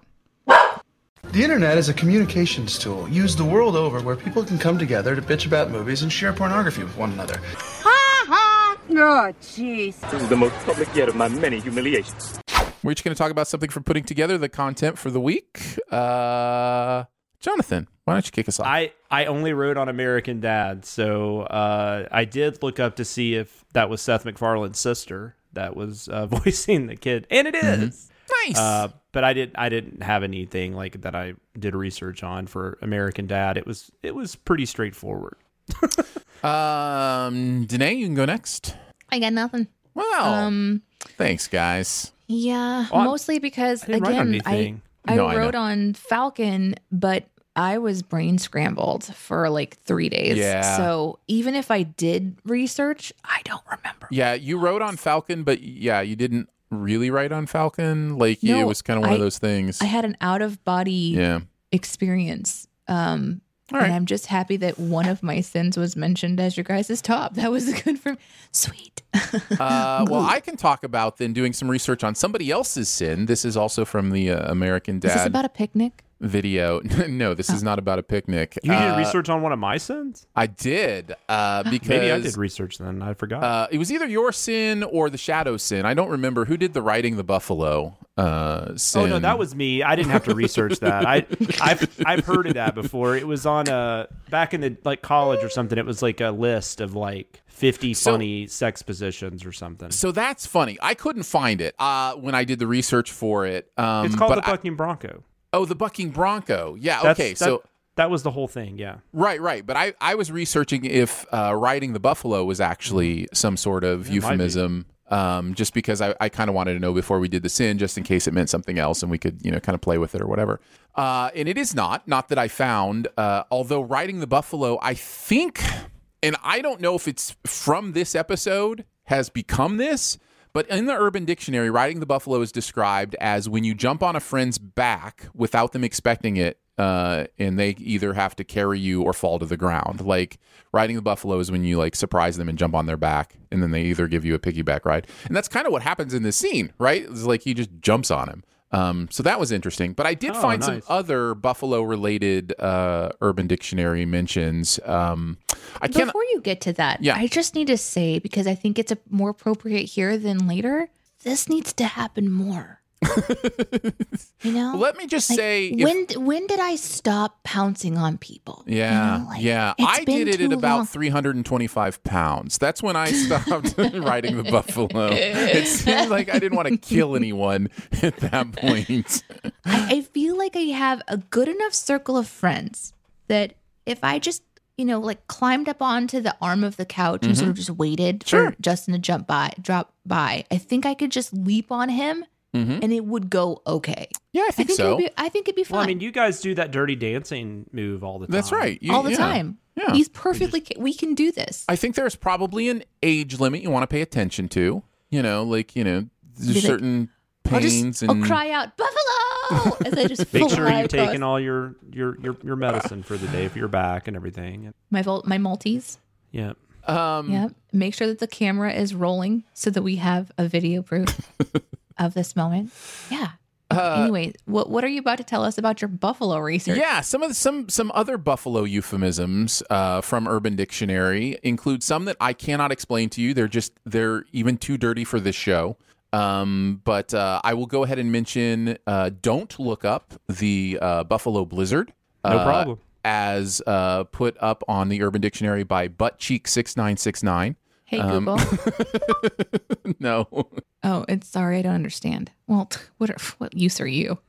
But however, the buffalo stance is when you stand with your arms tightly crossed, looking over to the side at somebody. This comes from the pose struck by Bruce Smith of the Buffalo Bills in the late 1980s. So when you cross your arms, it's called the buffalo stance. Yeah. And then that kind of leads to the buffalo squeeze, which is what strippers do when they cross their arms in front of them to make their cleavage look bigger. That is called the buffalo squeeze. But only strippers? That's according to Urban Dictionary. Specifically, you have to be a stripper. Well, specifically, I think you're supposed to be topless. And you use it to, like, you get your arms under and, you know, Danae, if I need to explain how boobs work to you, I can. I'm just wondering, is a pole involved, and that's why it's stripper related, or is this just in general a topless woman is not pulling a buffalo unless she's a stripper? No. I think the buffalo squeeze can be a non-stripper, but I think it is a topless thing. Like it originated in that environment. And then the buffalo wild wing, which I'll probably bleep some of this out, but the buffalo wild wing is a sex position where the guy with his legs.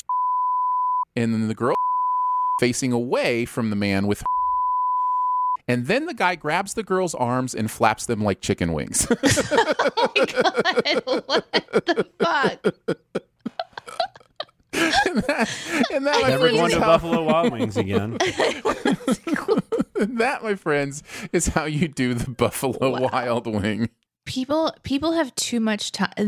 People have too much time on their hands to come up with this stuff, or they make an excuse for a terrible mistake that they made while having sex. Or people have the exact right amount of time. Wow! So there you go. Wow! There you go. Wow! So much sex talk this episode. Let's move on to the comment section. I want to know what you're thinking. I appreciate your honesty. You're a real straight shooter. You are the ones who are the ball lickers. Let's talk about some comments from the week, wherever they may be from. Jonathan, do you want to start us off on this one? Sure. American Dad was the one I wrote on, so I looked for comments on that. Ryan Gifford said, and I totally agree with this dude. I know Aaron won't, but Ryan Gifford or Gifford, I don't know. He said, I don't know, man. I think bacon and eggs ranks higher than donuts. If you throw in buttered toast, I'd absolutely choose it nearly every time. Yep. Man, they're so different. I love them both so much. You're absolutely right. Bacon and eggs. Both? Yeah. Yes, exactly. There's my answer. Why not both? Danae, what about you? My comment comes from Soul. From Gak, who says... Wait, what was that again? Gak. It's Gahhck. I'm excited for when we're on video for our Sin Club members, just so they can see the shape your face makes when you try to say stuff like that. I'm genuinely getting nervous about going on video every week. We'll get through it though. So the sin is book fairs were the biggest lies our teachers told us, and God says, listen, you can have just about anything else and it's fine, but you don't diss book fairs. That shit was the bomb. You could walk in with $20 and leave with 3 books, a poster of a Lamborghini, and a big smile on your face. Those fairs were the biggest thing I missed in high school, and I say by not getting those book fairs, we were robbed blind. They have book fairs at my daughter's school, and she loves them so much. I don't think she's ever. I love book fairs. I don't think she's ever actually bought a book, but she always comes home with wacky pencils and they're great. Book fairs are awesome. Posters of cats and just. All kinds of stuff. What an insane shared experience we all have. You know what I mean? That is, it doesn't matter where you're from in America. You had book fairs in elementary school. I bought books, though. Well, I did, too. I bought, magic books and, stuff like that, yeah. I remember, mine was in elementary school, and they would wheel in these massive rectangular bookshelves that were probably about 5 feet tall, and they would open them up to go double. And the smell of book print. I still love the smell of book print. There are kids' books. Man, there's nothing like cracking open the book fair thing. And it's just ink.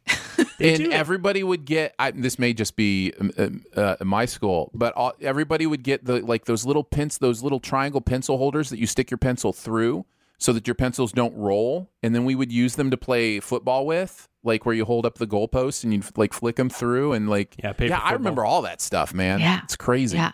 They wheeled that stuff in on ours too, but I don't know if they do this everywhere now. My daughter's school though, they do it in the library, but it's still cool. I mean, they have tables set up and all that kind of stuff. I'm impressed it's still going on. I don't know if it is. But I also agree with the sin and think there's a level of gaslighting that happens with book fairs that is pretty impressive. That we all love them so much when it was just about books. So that's interesting. Books are important. All right. Mine is from, I did want to mention, somebody mentioned I understood that reference for Turkish Delight. And I meant to mention this during the video because it's interesting. The Turkish Delight reference in this video that we're talking about today was written before and produced before Turkish Delight was mentioned on the show. That blew my mind the next week when they started talking about... Was that the next episode, or was it? Yes, the very next episode. Right. There's actually Turkish Delight plot point. We would have never known that. Yeah, it's a pretty major plot point. That blew my you talk about a simulation. That's one of those moments where I was just I was just referencing Narnia, and then they make Turkish Delight a part of the plot the next time. Yeah, I wasn't even thinking about it because we have a Turkish Delight sin, obviously. Oh, sorry, I shouldn't say that. God damn it. It's coming up. Don't worry about it. But my comment was from Delinquent, who says, the donut police's favorite snack are munchkins because they aren't donuts, but merely the middle of a donut that walked away from them. Not a healthy relationship without the filling. And then I really like that Josiah responded with, they're called Timbits here. Okay. Thanks, Josiah. Nice. I think he's from Canada, and that might be a Tim Hortons reference. Maybe Tim Hortons calls their little donuts Timbits. Maybe I'm just guessing there. Anyhow, let's move on to Beyond the Sins. To infinity and beyond. Somewhere beyond my wild history. To boldly go where no man has gone before. We're going to chat about something else from the world of pop culture that we have seen recently. I guess I'll go first. New HBO show called Mayor of Easttown. That has come out with why is her name Kate Winslet. Yeah, Kate Winslet, and I watched the first episode. I don't like necessarily judging something until I've seen a couple episodes, but I really loved this episode. This has such good. Oh man, my brain is failing me today. But there was this David Tennant English show, Broadchurch. Thank you. This has such good Broadchurch energy, and I loved that show. Me too. Where it's like there's a mystery at the center of what's going on here, but all the characters feel so real and fully realized, and yet they're part of this, you know, little community. I'm really enjoying this. I think Kate Winslet is incredible in this first episode. She is such this person. It's a character I've never seen her do. And apparently the accent is good too. I mean, I know the Philly accent. I know Philly people. And so, like, I've heard people call water wooder, you know, like I've heard that thing happen. And apparently even people in Philly are like, she's like nailing the Philly accent. So I don't know. I'm really impressed with her. I'm impressed with the show, and I'm very interested to see how this mystery gets solved and kind of what we're in store for. So yeah, I'm going to catch up with it this weekend. I've got it sitting on my DVR, but I have not watched it yet, but I'm really excited. Yeah. I could not shake the Broadchurch feeling. Sounds like right off me. Like, right, yeah. Sounds like it's for me. So. I think you might really, really enjoy it. But yeah, so anyhow, Mare, M-A-R-E, of Easttown. I spill it out because at first I thought it was Mayor of Easttown is what I thought the name of the show is when I heard people say it. But no, the character's name is Mare, M-A-R-E. Since you mentioned Broadchurch, though, I can't remember if we've had this conversation, but what, like, the thing about Broadchurch, that second season, though, was kind of a dud, right? Like... You know, I thought you were going to say it was almost better than the first season. I really like the second season of Broadchurch. I mean, it was fine, but I don't know. I like the first and third is what I always think of, because the second season was where they basically... Oh, no, you're right. I'm thinking of the third. Yeah. I'm thinking of the third season. The second season was right. They did the court case, you know. I still like that, but no, I like the first and third better. Because you like the characters. But yeah, the new mystery in the third season was really interesting. And, but yeah, Broadchurch, that first season, the finale where you found out who the killer was, and you were just like, holy crap. Yeah, Broadchurch is so great. Never watched that show, Danae. So great that they made an American version with David Tennant again. And I forget what it was called, but it was something. Yeah, I didn't watch it. That kind of blew my mind that they would make the same show with the same actor but in a different country. Did you watch it? I did watch it. I forget what it was called.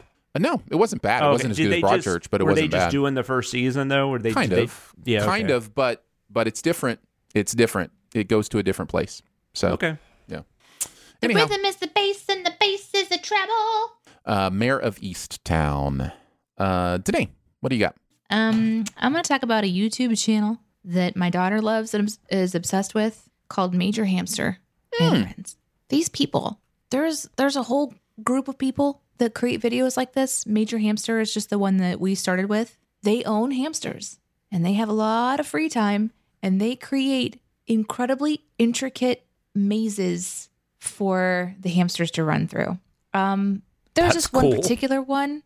It's like it starts at the top of a pyramid. And then the hamster goes down to the next one. And then they've built all these wiggling bridges and monsters that they have to go through. And they have to go and touch a button, and then a door opens someplace else. And it's just incredibly interesting, very inventive. A lot of time and effort has clearly been put into these things. And she loves watching it. There's this one where the hamster is going from the top level to the next level below, and his little back legs kind of splay out, and it's just his little hamster butt sort of, and his little legs splayed out, and his little tail straight up in the air. And Iris and I just laughed at that for probably 5 minutes. So just hamster butt. That's great.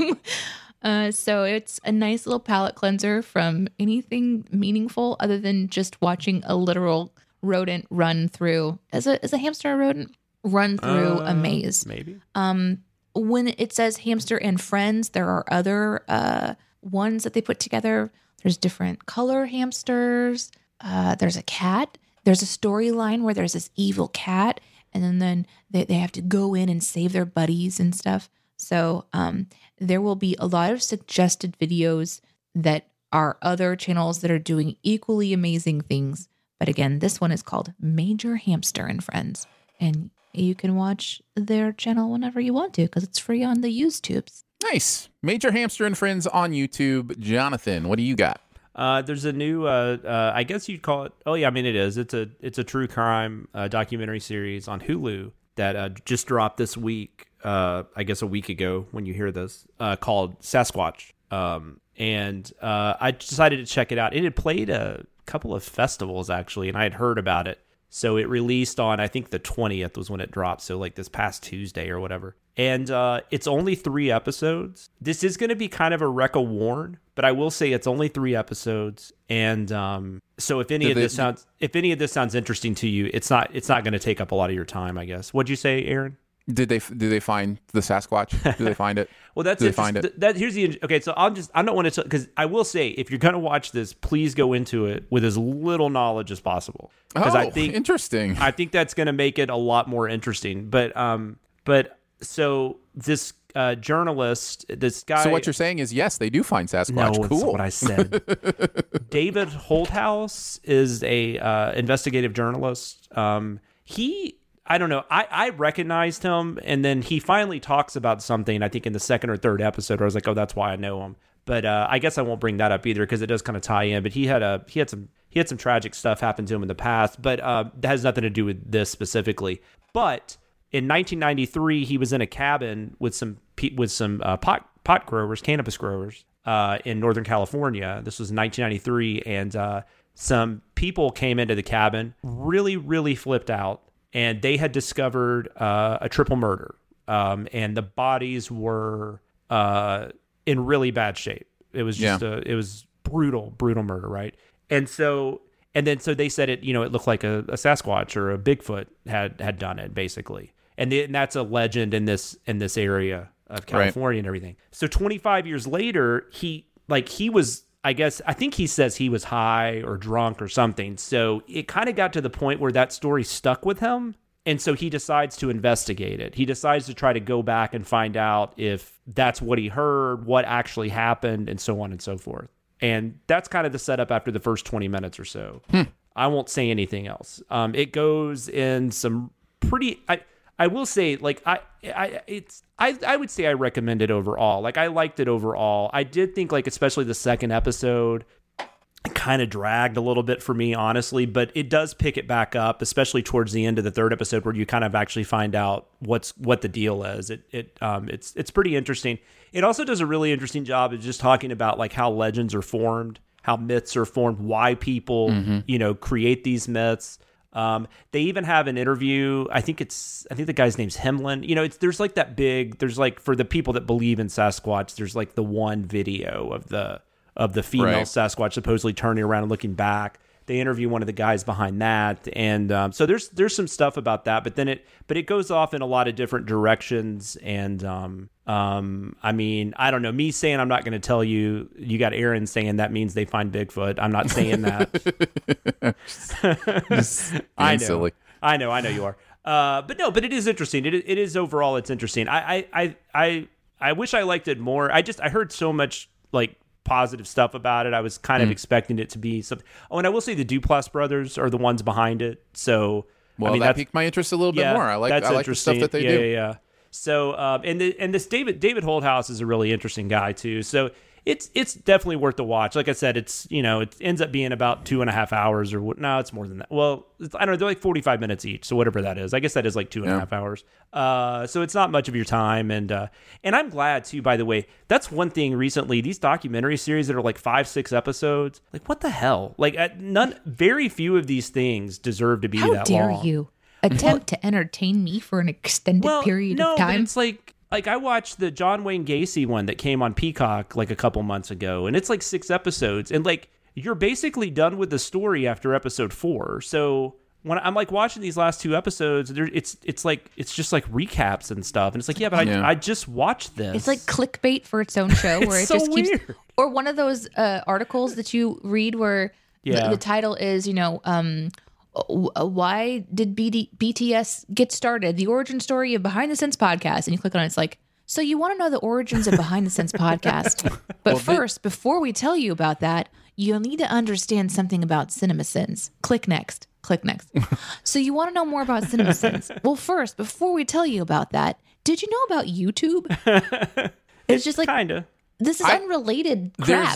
There's sites that play those games where you can tell they're just trying to get like searched, that they're going to come up better in search. And so you're right. So it'll be like a whole first paragraph two paragraphs of, you want to know more about Behind the Sins podcast. Well, before that, let's talk about what the word behind means, you know, and then really let's talk about sins. That. So you're still here to know about Behind the Sins podcast, huh? Well, let's, you know, it's just like you have to scroll all the way down, you know. But in this case, you've watched a documentary and it's just repeating itself and you're like. I mean, that's kind of how it felt to me. Yeah, I mean, I've been here. It just, that happens a lot with some of these. I just feel like they drag their feet a little bit so they can get a few more episodes in. And it's like, you know, most of these stories, 2 to 3 episodes, that's more than enough. People say the same thing about our YouTube channels. In the case of... You're just making them longer because you want more. And I know there's examples of ones that work. OJ in America was a great documentary that was like 7 episodes or something a while back. I know there's exceptions, but I'm just saying in general, a lot of these, I just feel like they... Yeah. I don't know. But anyways. I mean, you know, sometimes you have to drag your feet, especially if they're rather large. Like if you have... Like if you were Bigfoot. Bigfoot, then you may have to drag your feet.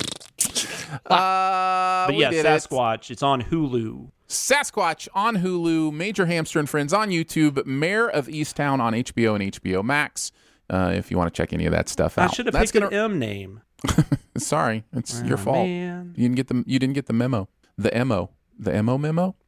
That's going to do it for Behind the Sins this week. Don't forget to make sure you're subscribed. Go ahead and leave a comment or rating as well. If you've got anything you want to actually send us, we do have snail mail. You can mail it to P.O. Box 881, Republic, Missouri, 65738. Mm-hmm.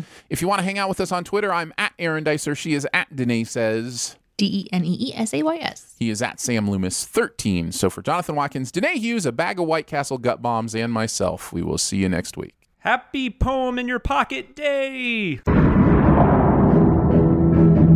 Thanks for listening. Send any feedback to bts@cinemasins.com. And be sure to subscribe, rate, and comment. Find more ways to connect by visiting cinemasins.com/bts. Click, click, click, click, click.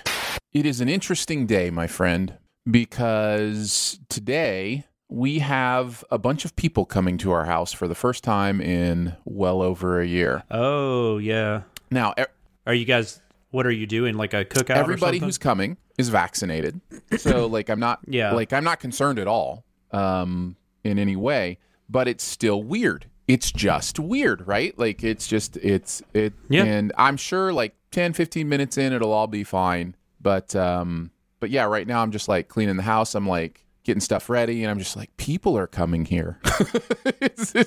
People are coming to my home. What is this weird world? We're doing the Sposkers weekend, and we do a Best Picture marathon leading up to the Academy Awards. So yes. Yeah, because the Oscars are Sunday, which I already forgot. Yeah. Again. You know what?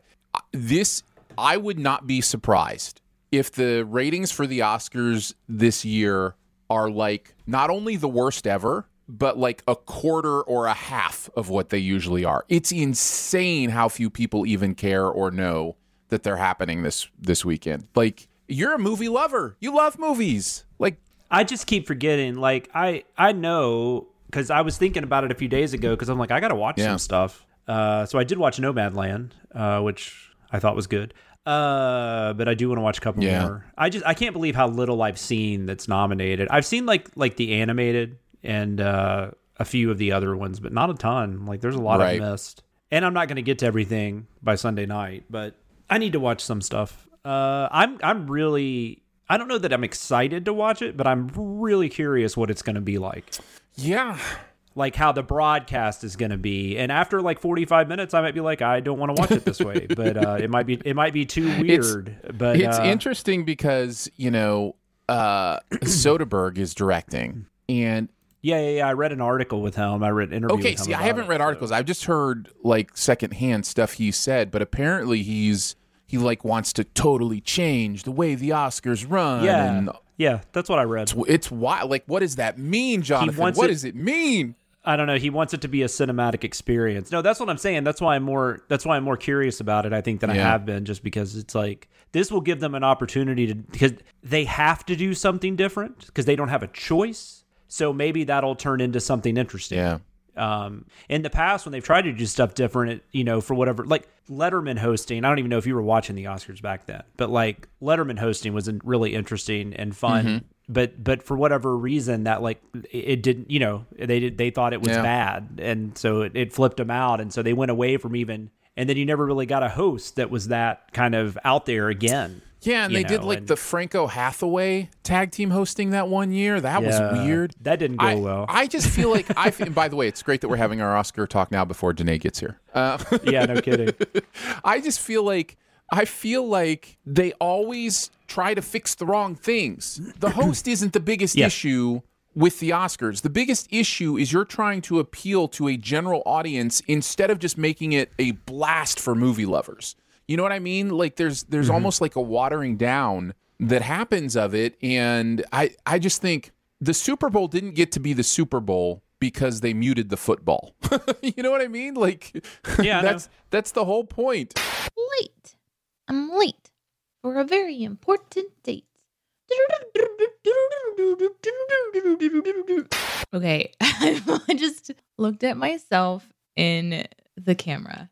I am wearing like this hoodie, essentially, but I have my hair up in this spiky top bun, and so it's made my hoodie come to a point at the top. And so as soon as I log in here, as soon as the guys see me, I wonder what they're gonna be like.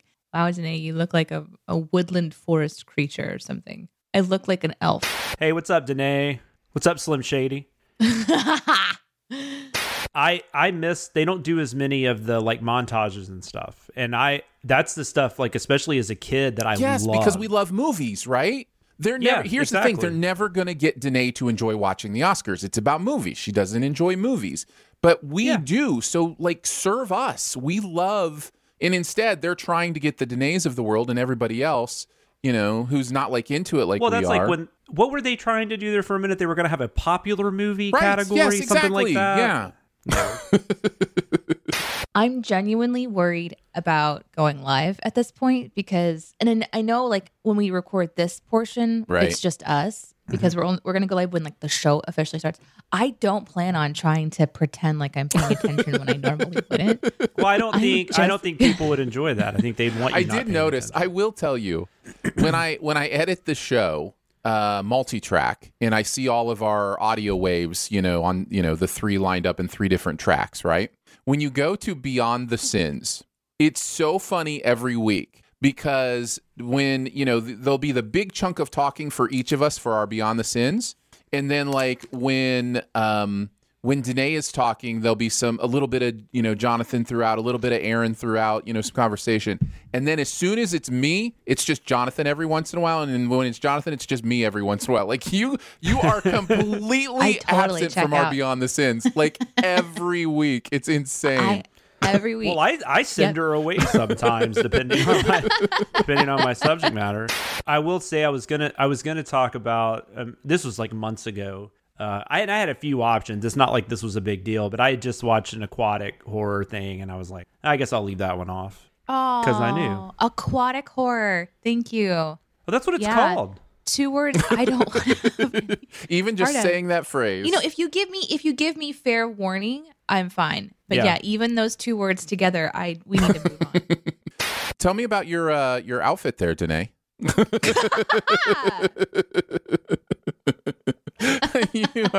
You're like part Jedi, part 8 Mile. Like what is going on? Oh, I didn't even think about that. Now the Jedi thing's all I can think about. You're like totally like a Jawa. Where do you get You're like dressed like a Jawa today. Where do you get these hoodies, by the way? You have like the coolest, the most interesting hoodies I've ever seen in my life. Oh, shit.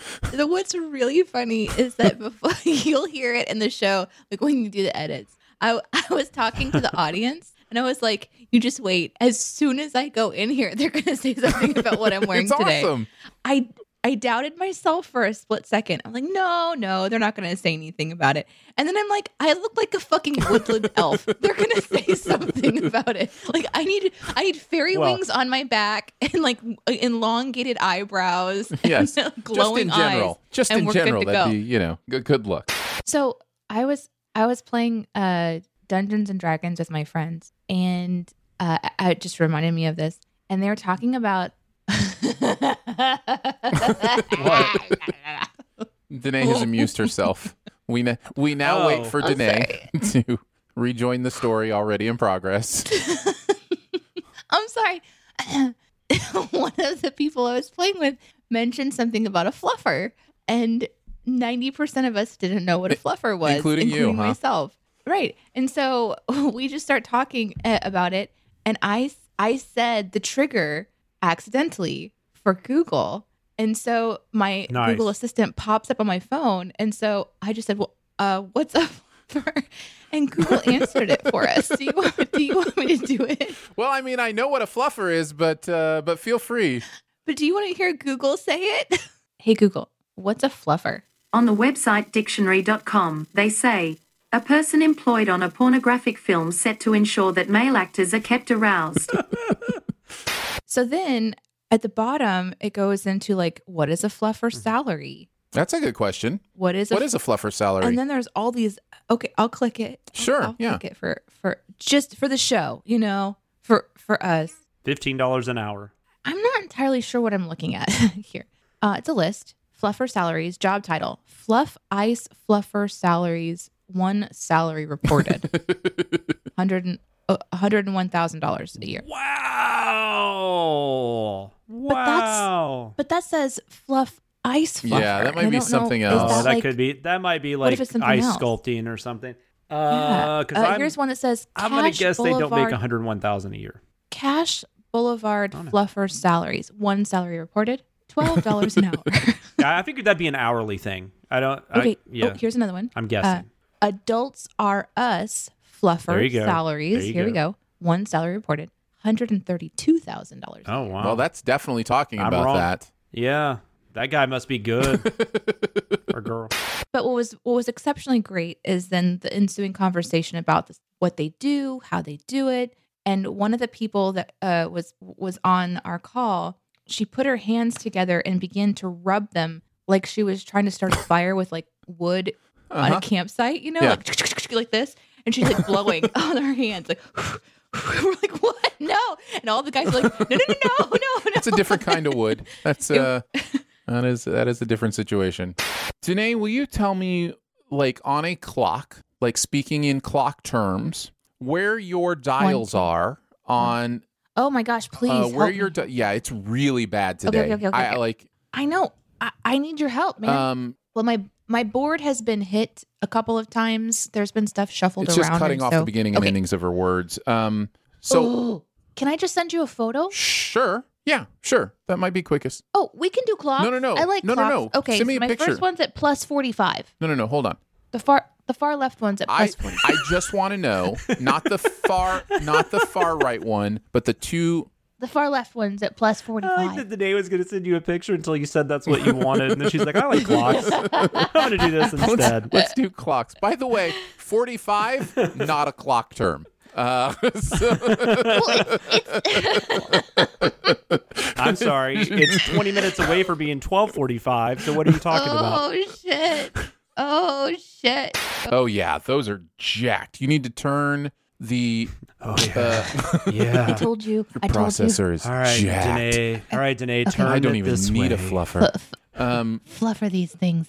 Oh no fluffers needed. So those two fluffer right. Fluffer my knobs. Your boob toes.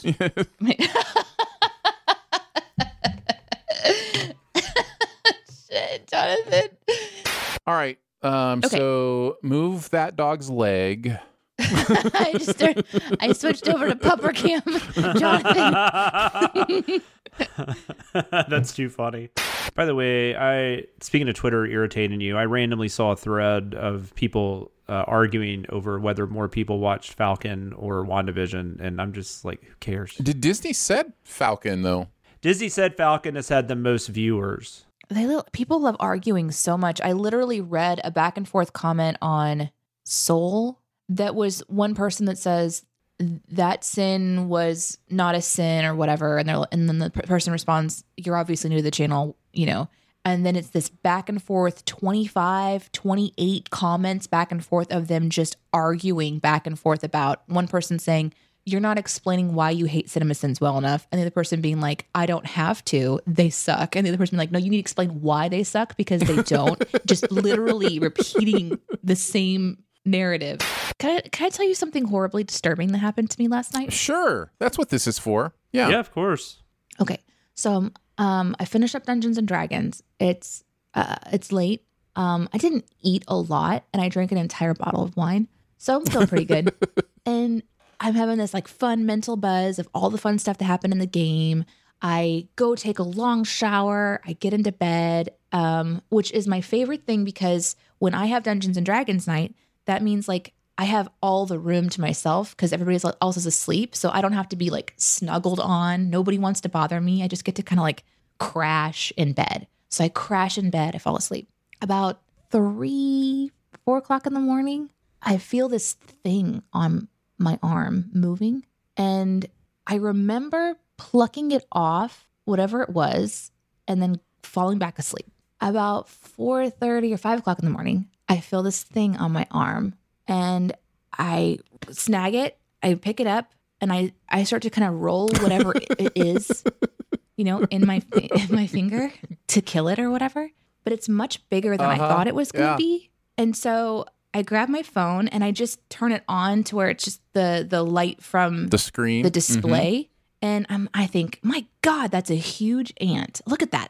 And then I'm about to just fling it, right? Whatever it is. And I think, no. I need to investigate. So I turn on my fucking flashlight on my phone. There's a motherfucking tick on my fucking arm. I don't know how. It has been weeks since I have been to the woods. I do not know. And your dogs don't have them or anything? I mean, they just went to the groomers. Yeah. It's possible. It's possible that they went outside and they just like got a tick. I don't know. You don't have to be in the woods to get a tick. I mean, it happens. It is weird, though. It is weird. Yeah. It came back. I flung it off of me. It came back to find me. Yeah, wanted your blood. Because it's like, yeah, that's... Let that tasty arm. It didn't bite me. It was just crawling on my arm. So I am looking at a tick. I get out of bed and I'm going to go flush it down the toilet. And I realize a couple of things. One, that's a waste of water. I can't flush it. I'll just let it drown. And then, oh, wait, Missouri wants us to collect ticks. They are doing that right now. So I go to the fucking kitchen and I get a little baggie and I open it up and I drop the tick into the bag. Now, our counters are really dark color. So I lose track of it. I'm not wearing my glasses. I'm a little hungover. Like, this is just, it takes me a good 5 minutes to, yeah, okay, the tick is still in the bag. I zip it up. Now I have to make sure that wherever I put this bag, it doesn't get accidentally thrown away or used for something else, like crackers or some shit gets put in there. And I send my kid with like tick snacks. So then I had to try to go back to sleep after that. And as we all know, then everything itches. Everything, every part of your body that has any sensation, it just feels like something's crawling on you. God, it was awful. Danae, when I said that BTS should do more TikTok, I wasn't talking about this. I was talking about the app. But hey, TikTok works too. So, you know. We don't have a TikTok for BTS. That's true. But we do have TikTok. We do have TikTok.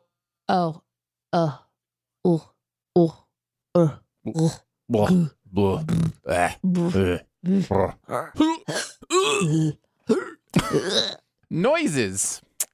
All right, here's the thing. Here's the thing about recording more in the afternoon is I've drunk a lot of water by this point of the day. You're drunk? I'm drunk by this point of the day. Here's the thing. If you leave, wasted. We're not going to be here when you get back. That'd be hilarious. Oh my God, Jonathan, do you want to leave with me?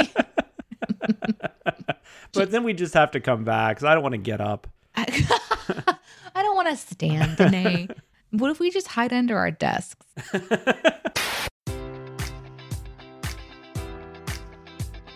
Enjoy all your favorite sports like never before at BetMGM. Sign up using code Buckeye and receive up to $1,500 back in bonus bets if you don't win your first bet. When you register with BetMGM, you'll get instant access to a variety of parlay selection features, live betting options, and the best daily promotions in the business. And with BetMGM at your fingertips, every play and every game matters more than ever. Place your money line, prop or parlay bets with the king of sportsbooks today. Sign up using code Buckeye and receive up to $1,500 back in bonus bets if you don't win your first bet.